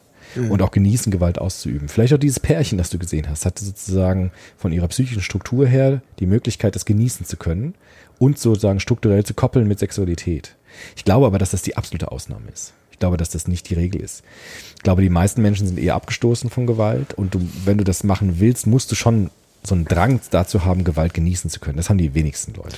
Ja, vielleicht ist auch dieses Pärchen nicht unbedingt im Zusammenhang mit Gewalt, sondern vielleicht eher so dieser Stimmung der absoluten Entfesselung und Kontrollverluste.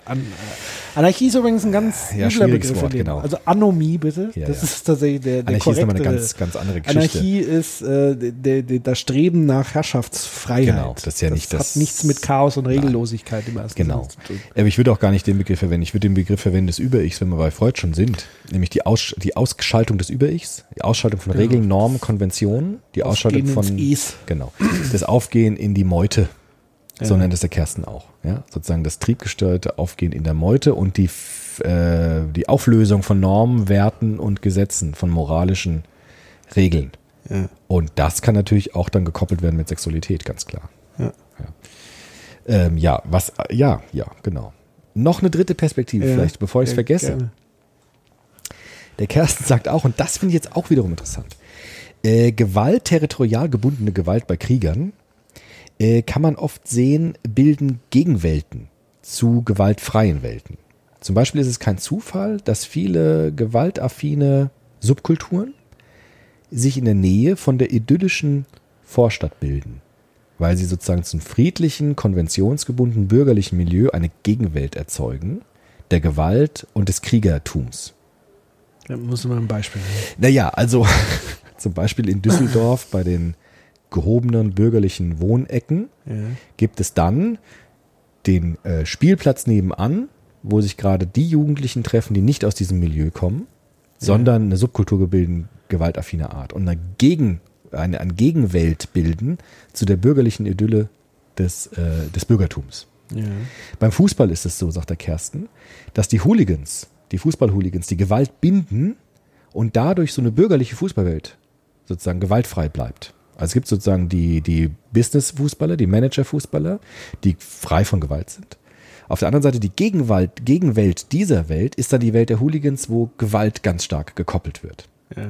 Und mir scheint es bei Hamburg auch so zu sein, dass ohne, dass die Leute das wissen, weil das sind Strukturen, die sich aus sich selbst herausbilden, dieses Hell, Welcome to Hell, die Gegenwelt war zu diesem aalglatten, sauber gebürsteten G20-Gipfel. Yeah. Dass auch das eine Gegenwelt war, die aus dieser autotelischen Gewalt heraus entstanden ist. Also das ist wie so ein Gemälde. Ja? Die autotelische Gewalt, wenn sie entfesselt ist, bildet eine Gegenwelt zu etwas anderem. Das ist wie so ein Hieronymus Bosch Bild ist das. Ja, dann. Wie gesagt, das hat und das Schanzenviertel quasi in dieser autotelischen Gewalt war das Gegenbild zu diesem abgeschirmten, vollkommen kontrollierten, vollkommen konventionalisierten G20-Gipfel, wo die Militärs den Präsidenten geflogen haben, alles sicher, alles sauber, alles auf Diskurs gemünzt war, dass es da auch Gewalt gab, ist klar, in den Diskussionen, aber auf einer ganz anderen Ebene. Ja. Und diese Ebenen haben Gegenbilder projiziert, der Gewalt und der autotelischen Gewalt und der abgeschotteten, kontrollierten Sphäre des Gipfels. Und wie gesagt, du hättest es nicht besser inszenieren können als in diesen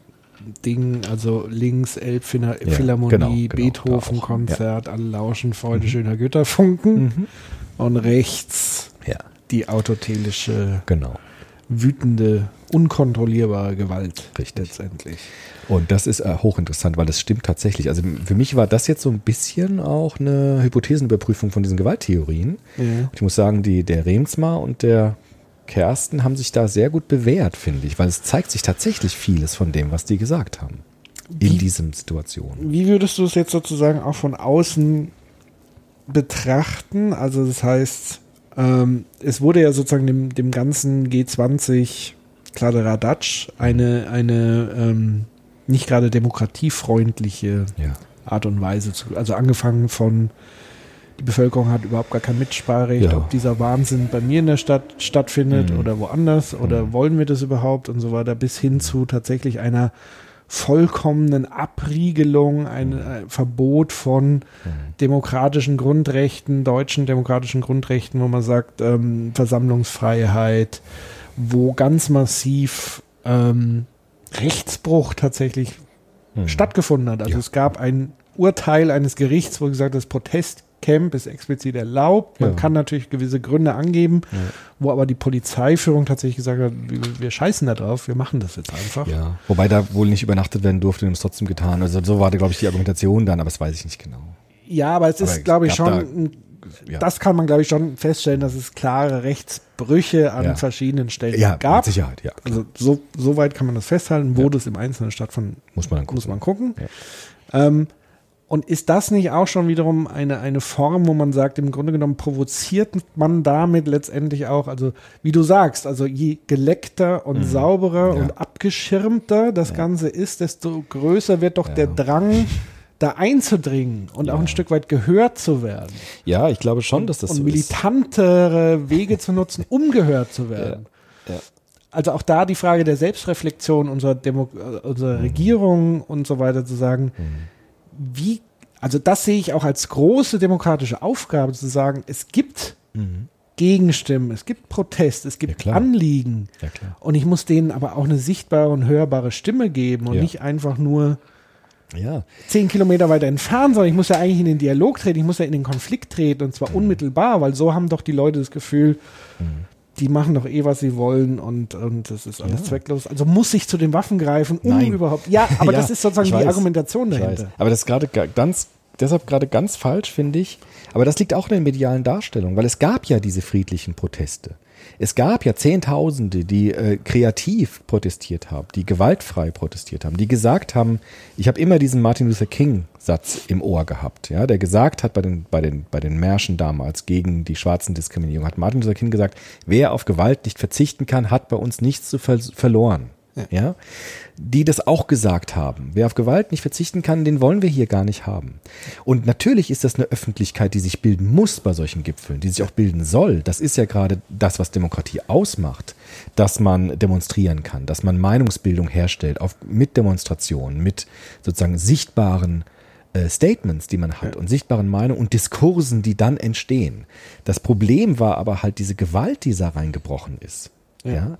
Er hat es auch gar nicht von welcher Seite jetzt mehr oder weniger, das kann ich überhaupt nicht. Sie ist passiert. Ja. Und man wird klären müssen, wer welchen Anteil daran hat. Das wirst du im Zweifel auch nie klären können, nie weil ganz. Es so ein komplexes Dynamik ist und du musst dann auch Massenpsychologie mit zur Rate ziehen. Und aber ich glaube, wir werden schon ein bisschen was erfahren können im nächsten, das wird lange dauern, bis man das alles ausgewertet hat, aber möglichst mit vielen Materialien, Videomaterialien, Zeugenaussagen und so weiter, wird man vielleicht ein bisschen was erhellen können.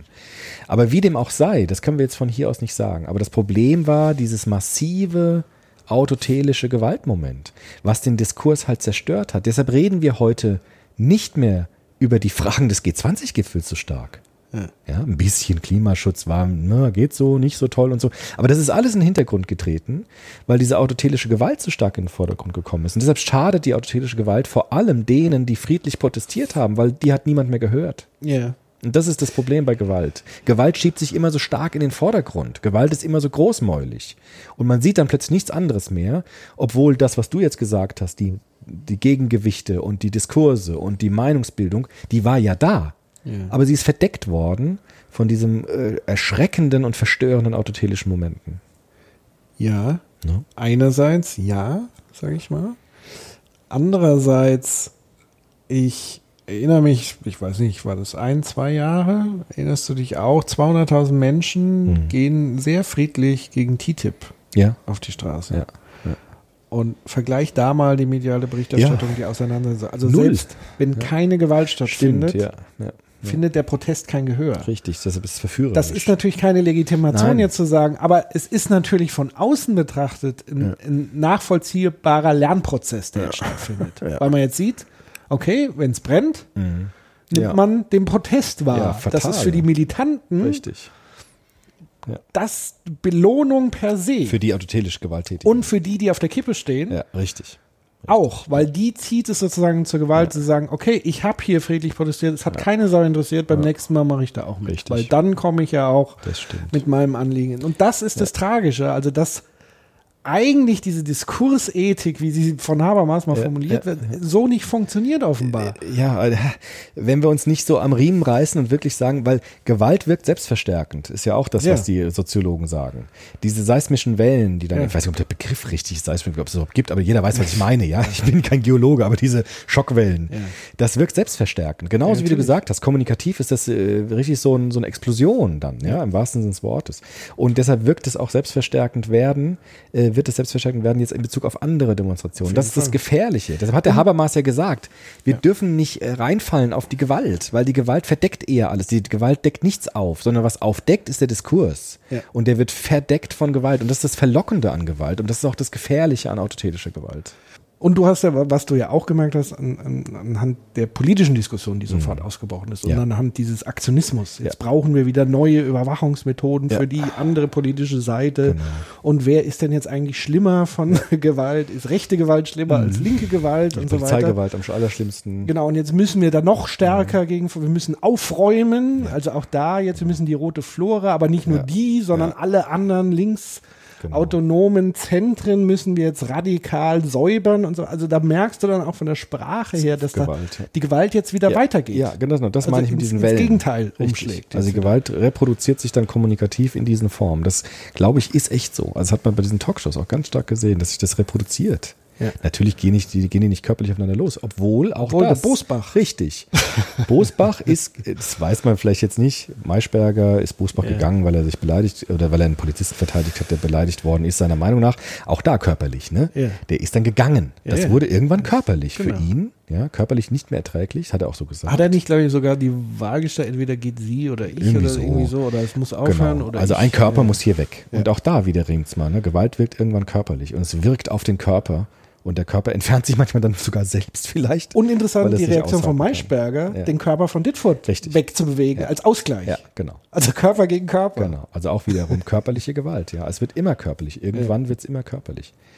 Und das ist wirklich eine schöne Bewährungsprobe für diese Gewalttheorien gewesen. Also das ist schön nicht, aber es war eine interessante Bewährungsprobe. Und es hat sich gezeigt, dass vieles von dem stimmt, was die Soziologen da sagen. Ja.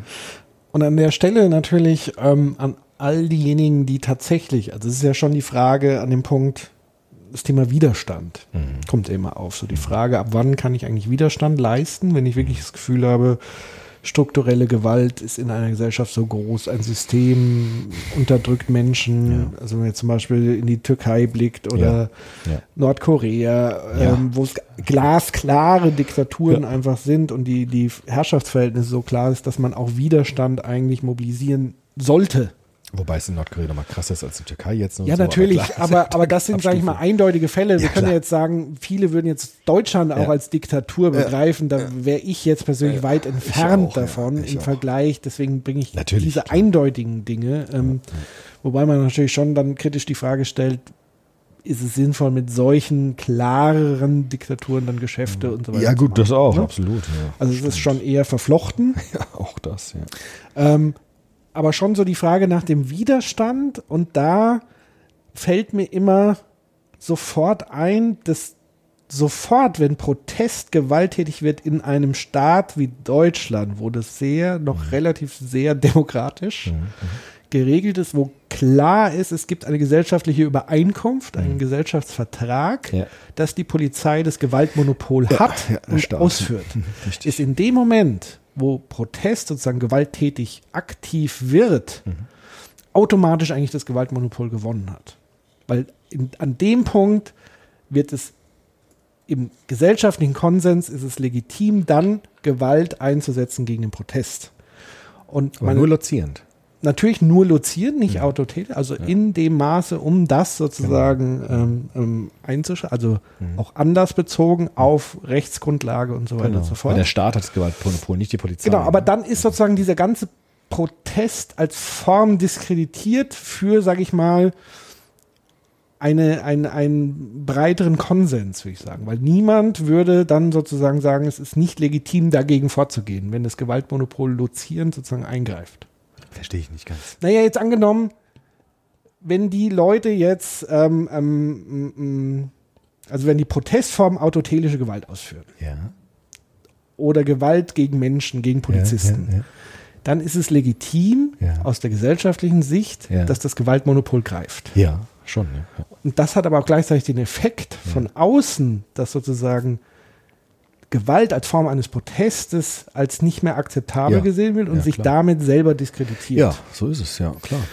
Und was ich dem hinzufügen möchte, ist tatsächlich, was auch die Geschichte immer wieder gezeigt hat, ist eigentlich, dass der gewaltfreie Widerstand, der passive Widerstand, eigentlich das Allergefährlichste ist für Herrschaftssysteme. Ja, das glaube ich auch. Aber weil in dem Moment darf das Gewaltmonopol nicht in dem Sinne ein. Also wenn man sozusagen nur passiv Dinge blockiert und das Gewaltmonopol nicht mehr anders kann, als dagegen autotelisch zu werden. Genau. Ja.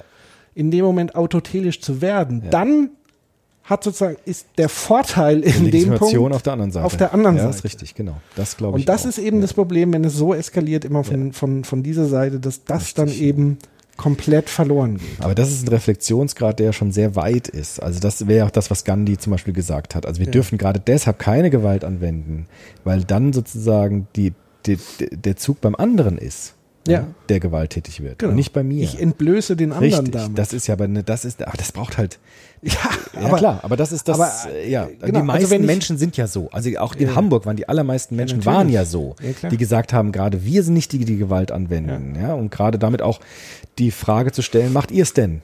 Oder nicht. Und in den allermeisten Demonstrationen haben ja gar jemand Gewalt anwenden müssen.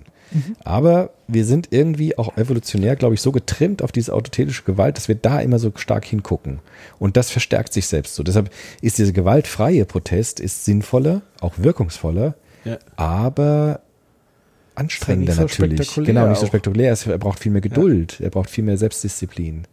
Und es ist so leicht vielleicht für manche Menschen autotelische Gewalt loszulassen. Ja, oder anders formuliert, sage ich mal, wenn es gibt ja nochmal sozusagen den Zwischenfall, ich weiß nicht, wie das bei Gandhi oder so war, wo ja tatsächlich Gewalt ausgeübt wird auf die passiven Menschen, die sozusagen, also wo auf die eingeschlagen wird und sie aber sich nicht, also das über sich ergehen haben lassen.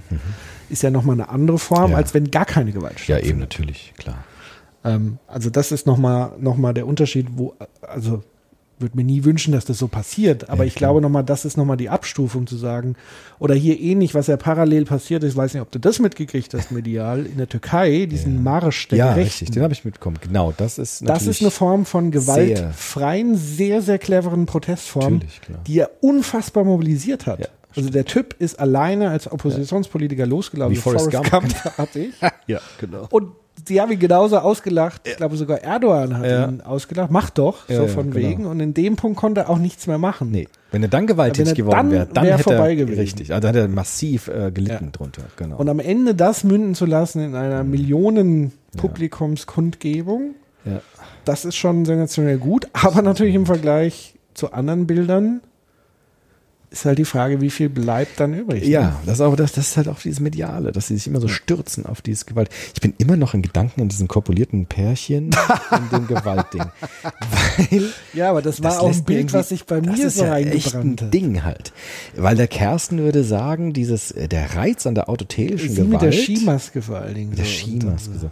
Also der Reiz an der autotelischen Gewalt ist das vollkommene Loslassen in der Meute. Also du lässt die Kontrolle los und gehst auf in die rasende Meute. Also so eine Transzendenz. Transzendenz ist sozusagen das Aufgehen in einer größeren Masse und der freiwillige Verlust von Kontrolle. Ja. Und das kann man auf Sexualität natürlich übertragen, nämlich dieses vollkommene sich selbst loslassen und freilassen in etwas, was mich selbst vollkommen umfängt. Und das ist ja auch so eine Gegenwelt. Also der Kersten sagt, diese Meute ist das Gegengewicht zur kontrollierten Individualität der liberalen Gesellschaften. Das, was wir beim letzten Soziopod, beim Kommunitarian hatten, dass wir einfach nur eine atomisierte Gesellschaft zu werden drohen, in der jeder Einzelne für sich das Beste rausholt, konventionell lebt, entweder Manager ist oder Therapeut oder Ästhet. Und das Gegenbild zu diesem atomisierten Individuum ist dann die Meute. Wo ich mich selbst vollkommen loslassen kann, wo ich keine Grenzen mehr habe, wo ich die vollkommene Transzendenz spüre, entweder in Sexualität oder in Gewalt oder in vergleichbaren Formen. Und deshalb ist es schon nicht ganz abwegig, dass sowas passiert vielleicht. Auch wenn es jetzt medial vielleicht ein Einzelfall war, aber irgendwie hat das was.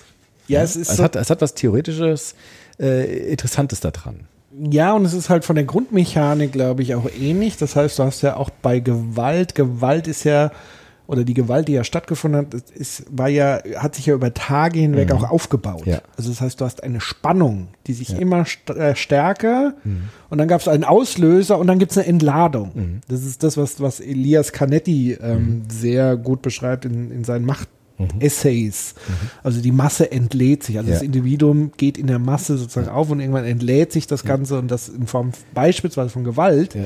Aber ähnlich ist es ja bei Sexualität auch. Du hast also eine Anspannung und dann ist sozusagen dann die Form der Entspannung letztendlich. Ja, also auch eine Form von Stressabbau. Ja, und von Loslassen von Kontrolle. Genau, und das ist ja in dem Moment der maximale Stress, der stattfindet. Ja. Und das ist natürlich auch mit eine Erklärung, warum das sozusagen dann dort auch passieren kann. Interessant, ja, ich hoffe nicht, dass wir jetzt viele, ich habe schon die Befürchtung, dass viele sagen, ja, ihr jetzt im Soziopod sitzt so auf der Couch und macht so die schönen. Ich wollte nochmal sagen, dass solche Gespräche, das so zu betrachten, möglichst wenig Emotionalität, möglichst viel analytische Kraft hineinzubringen, das ist sehr, sehr anstrengend. Also auch bei mir ist das jetzt gerade anstrengend, dass ich versuche wirklich weil das klingt so leicht jetzt zu sagen, wir gehen aus dem Elfenbeinturm, gucken raus, ja. Aber in den Elfenbeinturm mal reinzugehen, ist super anstrengend, weil man auch da sofort in den Gefühlen drin ist und so weiter. Von daher, unsere Hörerinnen und Hörer seien geneigt zu erfahren, dass das für uns anstrengend ist, was wir hier machen, gerade weil wir nicht in diese Gefühle reingehen und Schuldzuweisungen machen. Das ist nicht die leichte Position, die wir jetzt hatten. Das will ich ganz an der Stelle vielleicht nochmal sagen, weil da kommen jetzt vielleicht manche und sagen, naja, ihr wart ja nicht dabei und für euch ist es ja leicht, so drüber zu reden. Es ist nicht leicht, so drüber zu reden. Ja. Ja? Und ich würde auch Menschen ermutigen, in dieser Weise mal drauf zu gucken, weil das gar nicht so einfach ist, als die einfache Lösung, sofort Schuldzuweisungen zu machen und sofort sagen, du bist schuld, du bist Opfer, du bist Täter. Das ist nämlich die leichtere Position. Zumal wir versuchen, empathisch die Perspektiven derjenigen Menschen einzunehmen, die dabei waren. Und das ist voll schwer. Das ist extrem schwer. Also sowohl sich vorzustellen, wie wäre es eigentlich als Polizist, wie wäre es eigentlich ein Söldner zu sein, Krieger wie wäre es eigentlich jemand, der eigentlich friedlich protestieren will und das miterlebt zu sein, wie ist es da eingekesselt zu sein und so weiter. Also ich glaube, das kann man nachvollziehen mit einer gewissen Basis an Empathie, ohne jetzt unmittelbar dabei zu sein. Ja. Es ist auch nicht immer ein Vorteil, dabei gewesen zu sein, sondern eher die unterschiedlichen Perspektiven auch mal von außen zu betrachten, auch wenn natürlich das mediale Bild nie die gesamte Wirklichkeit abbildet. Aber noch weniger kann ich die gesamte Wirklichkeit abbilden, wenn ich Teil der Meute auf der Seite bin, Teil der Polizisten. Also da müsste ich ja überall als Beobachter sozusagen mit dabei sein, um das umfassende Bild zu haben. Ja. Also so einfach ist es eben dann auch nicht zu sagen, nur weil du dabei warst, kennst du das gesamte Bild. Richtig. So ist es nämlich absolut nur nicht. Nur die dürfen mitreden, die dabei waren. Genau, das geht nicht. Natürlich. Ja. Das Problem ist nun natürlich, wenn man sagt, von außen Dinge beurteilen, wenn man nicht dabei war, aber trotzdem nur eine Perspektive einnimmt und sozusagen seine politische Agenda da auf den Tisch bringt. Das wäre halt dann Ideologie, ja, wenn man das dann so gleich verfuttert. Ja. Genau.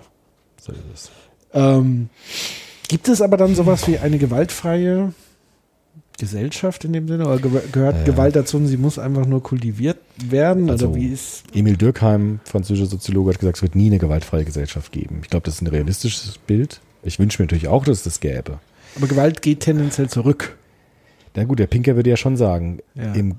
On the Great Run schon. Mhm. Also im ganz langen Sicht schon. Ne? Ich weiß es nicht genau. Ich kann es nicht sagen. Dafür fehlt mir der Überblick. Aber ich glaube schon realistisch zu sagen, dass Gewalt nie ganz weg sein wird, weil wir einfach halt auch halt Menschen sind und Gewalt immer da eine Rolle spielt. Wie Foucault das ja auch sagt mit der Macht. Ja? Also du wirst Macht nie ganz wegkriegen. Die Frage ist aber natürlich schon, wie wird Gewalt gebunden? Also ich finde es sehr sinnvoll zu sagen, es gibt ein Gewaltmonopol. Ich finde es sehr sinnvoll zu sagen, niemand bei uns darf sich Knarren kaufen und darf sich selbst verteidigen, indem man irgendwelche Gewehre zu Hause hat. Sondern dass es ein staatliches Gewaltmonopol gibt, dass es einen demokratischen Umgang mit Gewalt gibt. Ich glaube, das ist das Entscheidende, dass es eine Rechtssicherheit gibt, dass es eine Rechtsstaatlichkeit gibt. Dass man sich verlassen kann auf einen Staat, bei dem man sich melden kann, wenn einem Gewalt widerfahren wurde. Das sind Dinge, die sind unglaublich wichtig. Ja. Wenn man nicht einen korrupten Staat hat oder eine Polizei, die man nicht vertrauen kann, das ist gefährlich. Ja? Ja. Sondern ich glaube, dass es wichtig ist, dass man Vertrauen zu den Institutionen haben kann, ja? Zur Polizei, zum Staat. Das ist, glaube ich, elementar wichtig für den Umgang mit Gewalterfahrung. Ja. Ja. Und Vertrauensbeziehung ist natürlich immer beiderseitig. Ja. Das ist halt absolut. Das Ding. Also ich kann nicht von allein mich hinstellen und von der Polizei erwarten, dass sie immer... Nein. Natürlich das nicht. Übererfüllt und auf der anderen Seite aber genauso wenig. Ja. Also es ist immer eine Beziehung, eine Zweier, mindestens immer eine Zweierbeziehung. Absolut. Also ich muss schon sagen, also im Vergleich zu anderen Ländern, die man auch sehen kann, du hast ja jetzt ein paar schon genannt, ist es, glaube ich, in unserem Land nicht am schlechtesten in der Welt bestellt. Nein. Mit dem Vertrauen in Institutionen. Also da muss man schon auch nochmal sagen, Vertrauen in die Polizei ist natürlich bei uns sehr viel einfacher als jetzt in Nordkorea, wo man überhaupt nicht weiß, wie der Popper ja gesagt hat. Da wusstest du überhaupt nicht, ob du auf der Straße verhaftet wirst und gar nicht weißt, warum. Und hast überhaupt keine Chance auf ein Gerichtsverfahren in Diktaturen. Ja, oder geh gar nicht so weit weg, Länder, wo Polizeikorruption an der Tagesordnung ist. Ja, oder wo Homosexuelle weggesperrt werden oder verprügelt werden von der Polizei. Ja. Das muss man sich vor Augen halten. Also das Vertrauen in die Institutionen muss gerechtfertigt sein und es muss immer wieder überprüft werden. Ja. Auf demokratischem Weg sind unsere Institutionen vertrauenswürdig. Und Fehler aufdecken, Fehler aufzeigen und Rechtsstaatlichkeit walten lassen, wenn es zu Gewalt gekommen ist. Ich glaube, das ist das Wichtige. Und ich glaube, bei all der Kritik, die man gegenüber der Polizei geäußert hat und bei vielen Fehlern, die da vielleicht von der Strategie und von der Polizeiführung begangen sind und sicherlich die ein oder anderen Ausreißer an individuellen Personen, die da autotelisch sozusagen mal den Knüppel geschwungen haben, aus Frust sozusagen oder wie auch immer oder aus Spaß an der Gewalt, muss man tatsächlich sehen, dass es bei uns ganz viele Strukturen noch gibt, um Polizeigewalt tatsächlich auch einzudämmen und dem diese Willkür einzudämmen. Ja. Also es gibt zum Beispiel also es ist nicht selbstverständlich, dass es zum Beispiel interne Ermittlungskommissionen gibt. Ja, also das gibt es in anderen Ländern überhaupt nicht. Also wo es Abteilungen innerhalb der Polizei gibt, die eigene Polizeiarbeit, da kann man natürlich auch wieder kritisieren, die sind da nachlässig, aber das ist das überhaupt, es müsste es ja nicht geben, sozusagen. Und da passiert viel. Oder dass es ganz viel Deeskalationstraining gibt, dass eine Polizei in Berlin im Laufe der Jahre diese 1. Mai-Krawalle ganz anders behandelt als früher, eben wesentlich deeskalierender und damit auch ein Stück weit gesamt gesehen die Gewalt zurückgegangen ist. Ja. Also da passiert einfach viel, Training, Bewusstsein, Disziplinierung und so weiter, das findet ja alles statt. Ja, schon.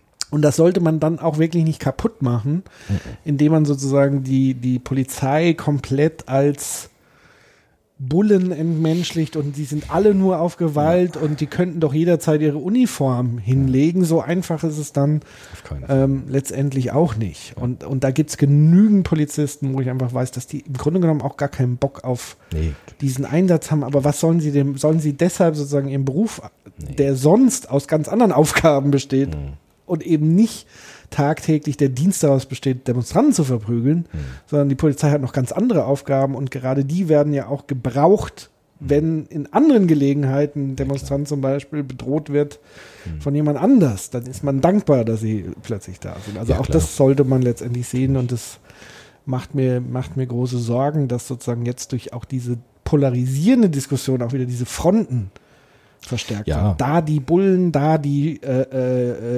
Bombenleger und Linksterror. Also es wirkt ja auf beiden Seiten, diese Bilder. Ja, ich glaube, wir brauchen einen Reflexionsprozess eben von auf allen Seiten. Also es gibt dieses Wort, ne, den Splitter im Auge des anderen zu sehen, aber den Balken nicht im eigenen Auge. Ja. Ich glaube, das ist halt die Haltung, die sinnvoll ist. Also zu schauen, jeder an seiner Stelle zu gucken, was habe ich getan oder nicht getan, um die Situation zu verbessern und zu verschlechtern. Ich glaube, das ist der Reflexionsprozess, der beginnen muss.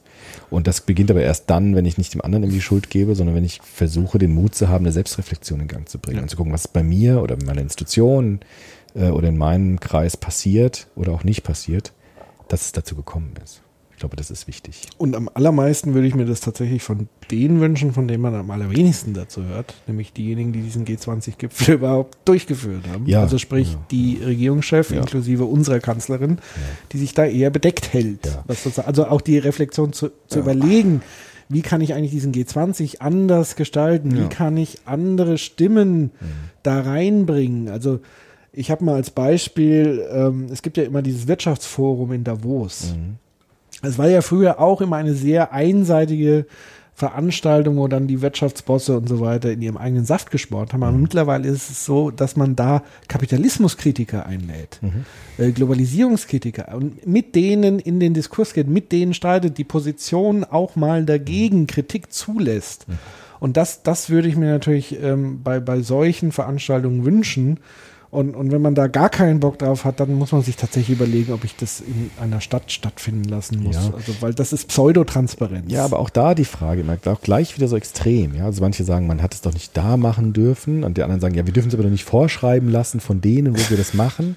Was heißt denn denen? Sind das die einzig beiden Möglichkeiten, das zu diskutieren? Gibt es da nichts dazwischen? Gibt es nicht andere Möglichkeiten? Also auch da ist die Diskussion sofort wieder entweder, das war totaler Quatsch, das da zu machen. Oder zu sagen, natürlich machen wir das, wo wir das wollen, wir lassen es doch nicht vorschreiben, wo wir es machen.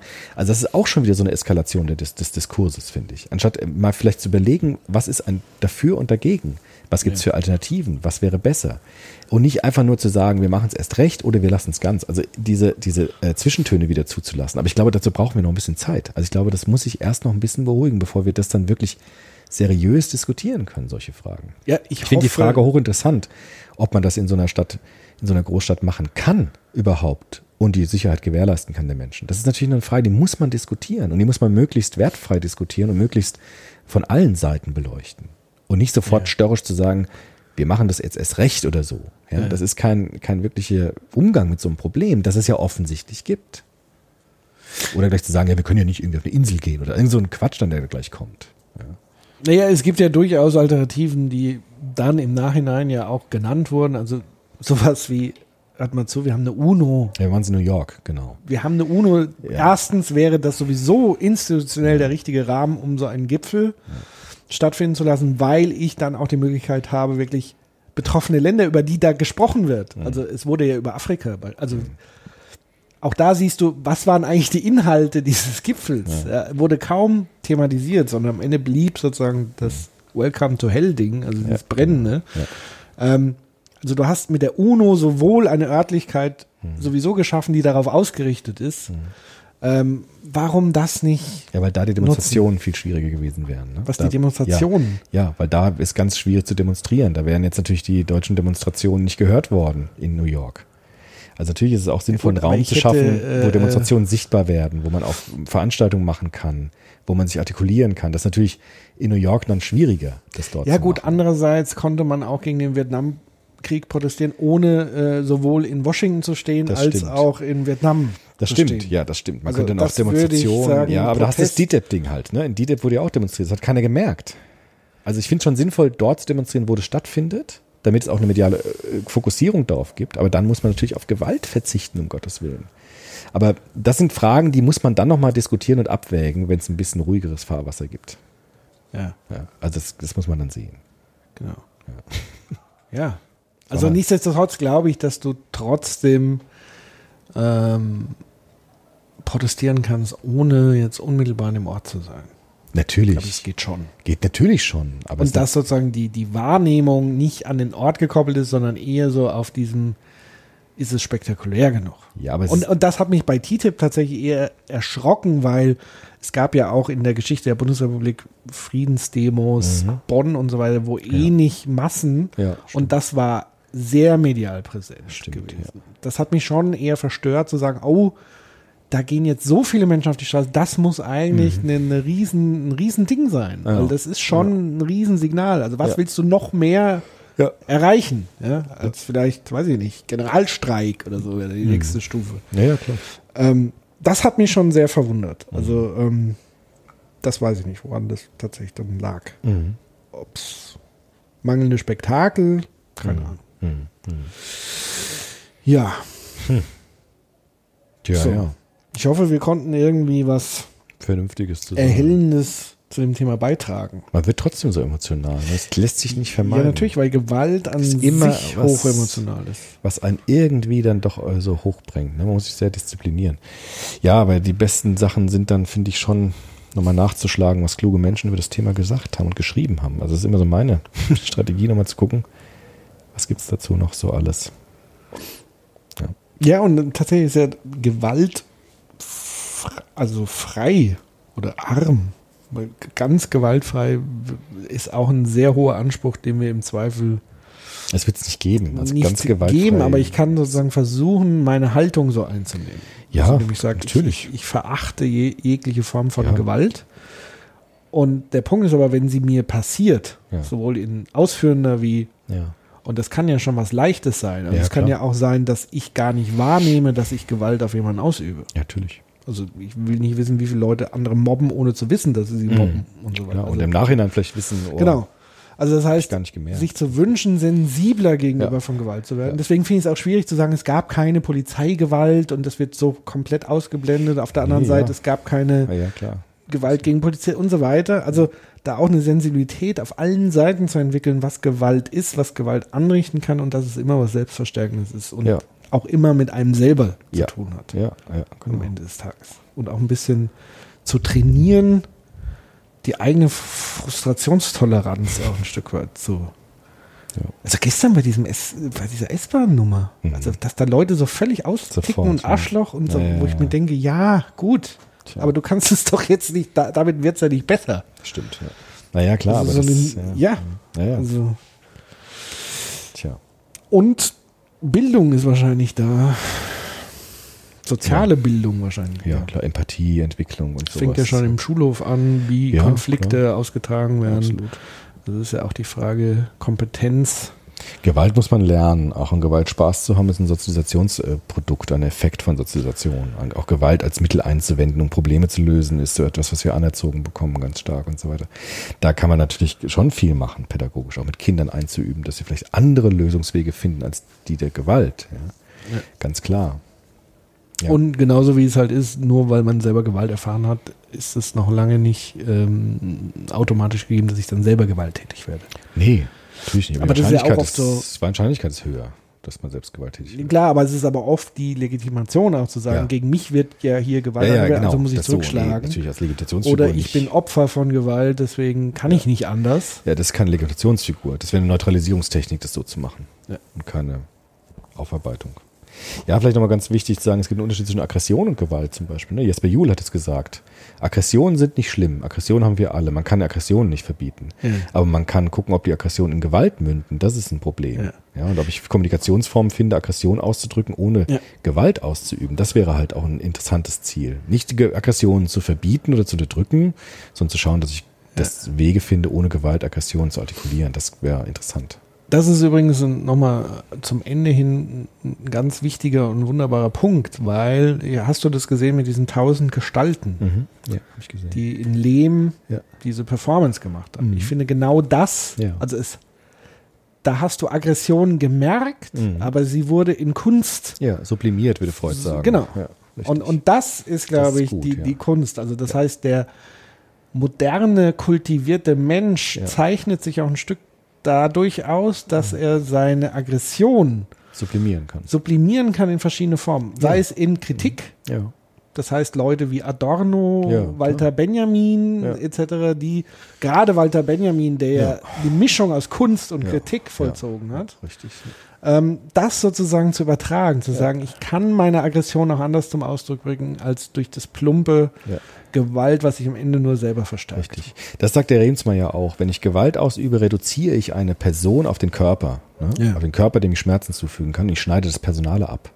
Und kultivieren von Aggression bedeutet, den Menschen als Person weiterhin wahrzunehmen und die nicht zu reduzieren auf Körperlichkeit. Und auch die Aggression wahrzunehmen. Ja, richtig. Also das heißt auch den Grund für Aggression. Richtig, weil das ist sozusagen ja dann das Argument für Gewaltbereitere, die sagen, naja, ihr verdeckt das ja alles. So. Also ihr macht ja die Missstände, verdeckt ihr ja mit eurer Gewaltlosigkeit überhaupt und so weiter. Nicht, nee. Gar nicht, sondern es ist ja eben eine andere Form, sich zu artikulieren. Gewaltfreie Aggression auszudrücken gegen Sachen, die man schlecht findet und die man problematisch findet. Auf jeden Fall, ja.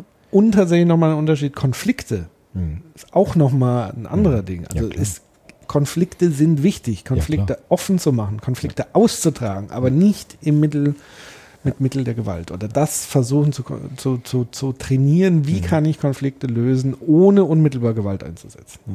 Weil das dauerhaft keinen Konflikt überhaupt löst, sondern höchstens verschiebt, verlagert, verzögert oder anheizt. Mhm. So. Tjo. Jetzt würde ich sagen, machen wir einen Schluss. Ihr seid tatsächlich dran, also wenn ihr noch was zu dem Thema sagen wollt, wobei wir euch an dem Punkt nicht wirklich versprechen können, wie wir das dann tatsächlich machen. Wir probieren es jetzt einfach mal aus, nämlich ich habe ja schon angekündigt, ihr habt die Möglichkeit auch mal per Audio uns was mitzuteilen. Vielleicht schneide ich dann nochmal, vielleicht machen wir irgendwann nochmal eine Extra-Session, wenn viele Fragen, spannende Fragen kommen, dass wir da nochmal eingehen, eine kleine Sonderepisode oder so machen. Also ihr könnt uns zu dem Thema nochmal anrufen.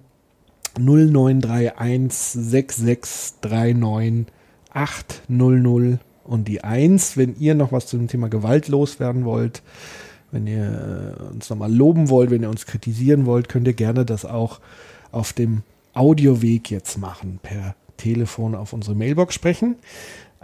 Oder ihr geht auf www.soziopod.de, dort könnt ihr wie immer kommentieren. Ansonsten hören wir uns allerspätestens wieder am 16.8. Im Radio. Dort wird es geisteswissenschaftlich. Bremen 2. Da ist richtig Elfenbeinturm nochmal. Da geht nochmal der Elfenbeinturm. Da ziehen wir nochmal in den Elfenbeinturm. Freue ich mich drauf. Nein, aber es wäre, glaube ich, in der Soziopod-Manier. Also wir versuchen klar, Elfenbein zumindest mit die Türen aufzumachen vom Elfenbeinturm. Mal durchlüften. Auf jeden Fall. Einladen, mal hochzukommen. Mal reinzugehen. Tag der offenen Tür. Ja, Tag der offenen Tür. Das ist doch cool. Das wäre ein guter Titel für die Folge. Tag der offenen Tür im Elfenbeinturm. Finde ich super. Da haben wir schon den Titel. Ja. Tag der offenen Tür im Elfenbeinturm. Genau. Super.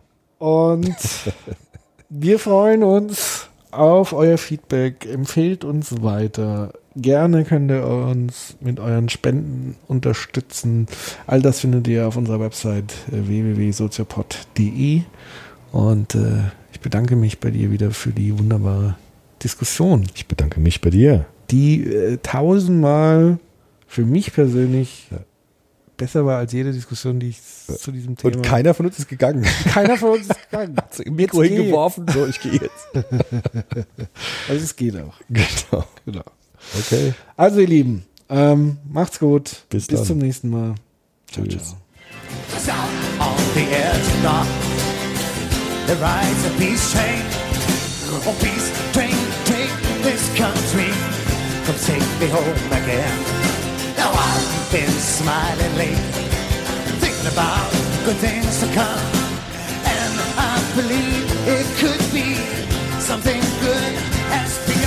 Oh, peace train sounding loud, ride on the peace train. Hoo-ah-hee-ah-hoo-ah, come on peace train. It's peace train, holy road. Everyone jump upon the peace train. Hoo-ah-hee-ah-hoo-ah, come on peace train. Now get your bags together. Go, bring your good friends too.